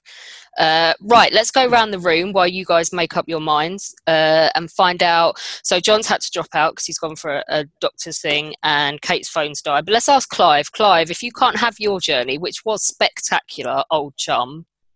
Oh, thank you. Well, I, I must say I was thinking of doing Shackleton until you persuaded me not to. But the thing that's actually really won me over is the Huskies. Oh, really? We're so British, aren't we? Oh, you doggy woggies. Yeah, right. Lockie, have you been fooled by the Huskies? No, I haven't because I, I know that you get covered in dog shit when you uh, go out on husky rides. Um, No, only snow. You only get covered in snow. really? That's bad enough. They're very specific and very particular about where they shit. I, can, I think I can hear one now. Yeah. in the background. And trust me, they're very particular about where they shit. Um, the, the one I was going to go for was Around the World in 80 Days, actually. That sounded epic. Um, so, yeah, that's that's my that's my winner. If I can't have a massively boozy, fighty, round the world smash-a-thon, Yeah. uh, yeah, Because basically, Drake sounds like a rugby tour, doesn't it? That's why you were attached to that one. uh, quite a lot, actually, yeah. Yeah. Um, I'm torn between your rugby tour of shithousery and um, the stinky woman And the I specifically her. I know it's a race, but not the second one. Fuck her. She sounds like she had a stick up her ass. I like the stinky one that didn't even take a change of pants with her. I think I'm going to go for her. Uh, Beth. Yeah, I think I'm with you on this one, Alex. It's got to be the stinky lady. yeah, we love we love Nellie Bly and her lack of personal hygiene. We can empathise in lockdown because we've all just given up caring. Uh, Andy Dorman, who's raising his eyebrows, as in I still clean myself. I put on a shirt for this. Uh, no, I think it's it's got to be either. I mean, the Selma walk is obviously iconic, but I think that for, for the sake of the comedy, it's got to be the, the the women kit told it so well as well. It's perfect. Like, Yeah, it was brilliant. Kit, debutant. Who would you go for if you can't have your mad stinky woman? I, I, I go for Francis Drake and his rugby tour. Yeah, You know, it's the boys pretty a appealing. party. Kate, we know you're absolutely 100% in love with your husky story, but Yeah, if I can't have my fluffy dogs saving the lives of thousands of children, then I would have to choose um, John purely for Sacagawea, not for the other two dudes that were with him. Just for Sacagawea. yeah, she was pretty epic actually. Then she she died of disease, didn't she? I'm not sure. I know. granted my entire fucking knowledge of her is based on Night at the Museum. Yeah, so is mine. She's or am. I thinking of Pocahontas? I don't know. Yeah, I'm terrible. That's really bad. We need to have. I'm desperately trying to get some Native American history on the podcast so I can educate my ignorant self. But I'm basing this on a cartoon and Night at the Museum. I also have to choose her because I love the Old West. So, you know, she kind of Yeah. started that whole thing. So, yeah, she's my choice. And actually, do you know what? I did a three week road trip through nine of those states last summer, and it was fucking hard in a Cadillac Escalade. I can't imagine doing it on foot um, and in a canoe. It was stressful enough, and I nearly murdered my best friend as it was. So, um, yeah, by the time we got to Colorado, he's lucky to survive. I nearly booted him off the Glen Canyon Dam right at the beginning in Arizona. Uh, and if he's listening to this, you fucking know why. But anyway, yeah, Yeah, good it's funny, show. I, I almost went for it for a Native American story. I almost went for what's called the Nez Perce War, Mhm. which is basically these uh, Indians were forced to go on a reservation. They just went, you know, fuck that, and they made a 1500 mile dash for the Canadian border, chased by like three times as many U.S. troops, and got about 40 miles from Canada. Um, and so I almost went for that one. Oh, that probably would have won. That sounds epic. um, James. Uh, I'm actually going to go with KS's The Huskies, and it's such an epic journey and story. It's, and I'm a big dog fan. I love my dog to bits. Stinky, Stinky Woman was close, but it's just that that they managed to do it in record-breaking time to save these people, and yeah, Yeah, I'm gotta a be cat Huskies. person. I'm not quite so moved, but the Huskies are doing well. Alina. I'm also going to go with John and Sacagawea, but Andrew comes in a close second. Cool. Uh, As in Dorman, as in that one. What you like the rugby tour? What's wrong with you? You'd Sorry. love that. You'd love that. Surrounded by fucking weird ass pirates getting drunk. You'd have absolutely had a whale of a time on that Drake World Tour. I feel we need, yeah, I feel we need to get hoodies made. You know when they do the rugby um, tour hoodies. What, I feel whoever ones? wins this, we need to do history hat ones as if we all went on the journey, depending on uh, who it was. Yeah, Yeah. I'm gonna do that. Let's Yeah, well, let's not? see who they pick first. Holmes, Brown. Go on, Pete. Do you want to go first? We're, we're- we're in agreement anyway. So Okay. we're in agreement now. We're going to do this. Um, I, I've so my my first time as a judge, I found it really uh, fascinating because uh, a being the only non-professional historian and learning a lot of stuff, uh, but b it's like when it's, it's, no, it's Pete. Everyone's a hist- uh, professional historian now. Oh yes, of course, I If you forgot. can use yes, I am- I'm a Wikipedia, professional you're- historian. yeah. and uh, No, no one's paying me for anything.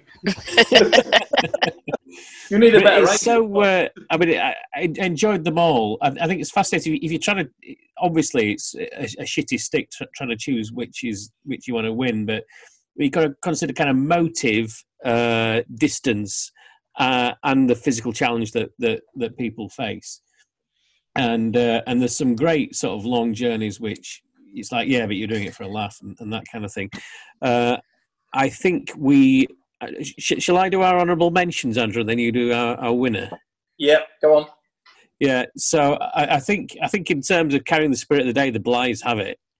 So we've, we've got we've, we've got the bounty, and then we've got the shitty woman, uh, who, who just share the same name.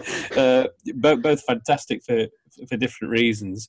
Um, and uh, I, I do want to with texting. I think the the the eight days one. I mean, why is that not a bank holiday Monday movie uh, that's been around for thirty years? I I will make it. I will change career and make that movie if nobody else does.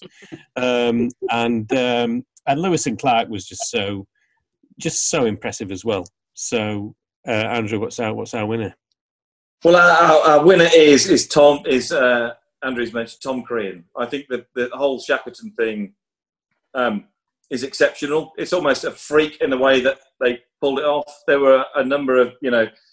There's the fact that, as I said, you know, uh, well, you were you going through it in our questions that they were stuck on the ice for so long, and then they went in the little boat across to um, Elephant Island, and then left people behind, and then a smaller group left Elephant Island and went to South Georgia, and then made it to the whaling station, and everybody came back. I think is absolutely astonishing. You know, they were completely up against it, more so than anyone else. I think in the examples we're given tonight, and so just on that basis, I think it has to have it. Brilliant. Well done, Dorman. You Yeah. look totally fucking baffled that Irish history just won the day. I, think have to say are. though, yeah, I have to say, Kit, what an introduction though. You can definitely come back again because that was brilliant. Thank you very much. And you're gonna have to come back at some point and tell us the story of those Indians fucking legging it for the border because that sounds brilliant as well. no worries. what happened 40 miles from the border? Put us out of our misery. Is it sad? It was it was a three day standoff. The the U.S. Army basically surrounded them with three times as many. Uh, only I think about a third of the uh, of the Nez Perce were actually soldiers. The rest were women and children, and the U.S. just outnumbered them and outgunned them. Sounds rather like the whole uh, wounded knee thing. Was it? Win- no, not wounded knee. I keep getting. It was yeah, it was the massacre Wounded Knee. Yeah. Yeah, I went there. It's literally like a fucking depression in the ground. The fact that you railed people into there, they had no chance of surviving. That was quite sad. Oh, well, that probably wouldn't have won because it's quite sad at the end. But uh, well done, everyone. That was really good. Really good debate. Um, God, we've got on tonight. Uh, never mind. Holmes, what is it next week? Your colleague suggested it, hasn't he? Uh, well, he mentioned uh, he he thought it'd be a good idea if we did history's greatest death. Yeah, which might be cool because that could be epically. Yeah. Oh, look at Kit. Kit's like, what? Oh, I got some good deaths. yeah. Um, so we've done we've done some silly assassinations before and stuff, but I'm sure there's some fucking epically ridiculous death scenes out there. Yeah. Does it count? Steven Gerrard slipping over at Anfield against Chelsea. to, to be fair, now all I've got in my head is um, stupid deaths from horrible histories. That theme tune. Yeah, we'll have a laugh with it. It'll be good. And then the week after that, um, we're going to have this greatest Britain debate where we'll debate the finalists as voted for um, by our listeners. So make sure you get onto the History Hack Twitter because, and the Facebook, we have an online poll now that you can vote for different categories of your favourite Britons. Um, and when we started it two days in, Churchill was running away with it, but God knows what the wokes are going to do to it now. So it could be a highly amusing list of finalists by the time uh, the internet has has finished fucking with history. Uh, but we'll see what happens. So that should be a laugh. Uh, join us over the weekend. Uh, tomorrow we have the history of sex. We've got a panel together. Um, we couldn't not invite Eleanor Janega because she's everyone's favourite smutty historian. Uh, we got Kate Lister as well, author of Curious History of Sex, and we've got Amanda Charland and Terence Christian, archaeologists. Uh, and we literally have investigated everything from dildos um, and we didn't touch STDs because they're no fun, uh, and kink and contraception, up to the hilarity of medieval male in, in impotence and what happened if you couldn't get it up for your wife and then couldn't get it up in front of an audience of 50 matronly women who were testing your abilities to get it up. Um, it basically resulted in more.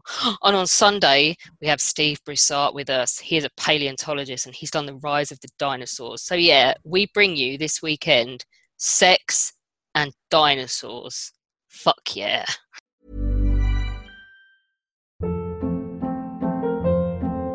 Hold up. What was that? Boring. No flavor. That was as bad as those leftovers you ate all week. Keke Palmer here, and it's time to say hello to something fresh and guilt-free. Hello Fresh. Jazz up dinner with pecan-crusted chicken or garlic butter shrimp scampi. Now that's music to my mouth. Hello Fresh. Let's get this dinner party started. Discover all the delicious possibilities at hellofresh.com.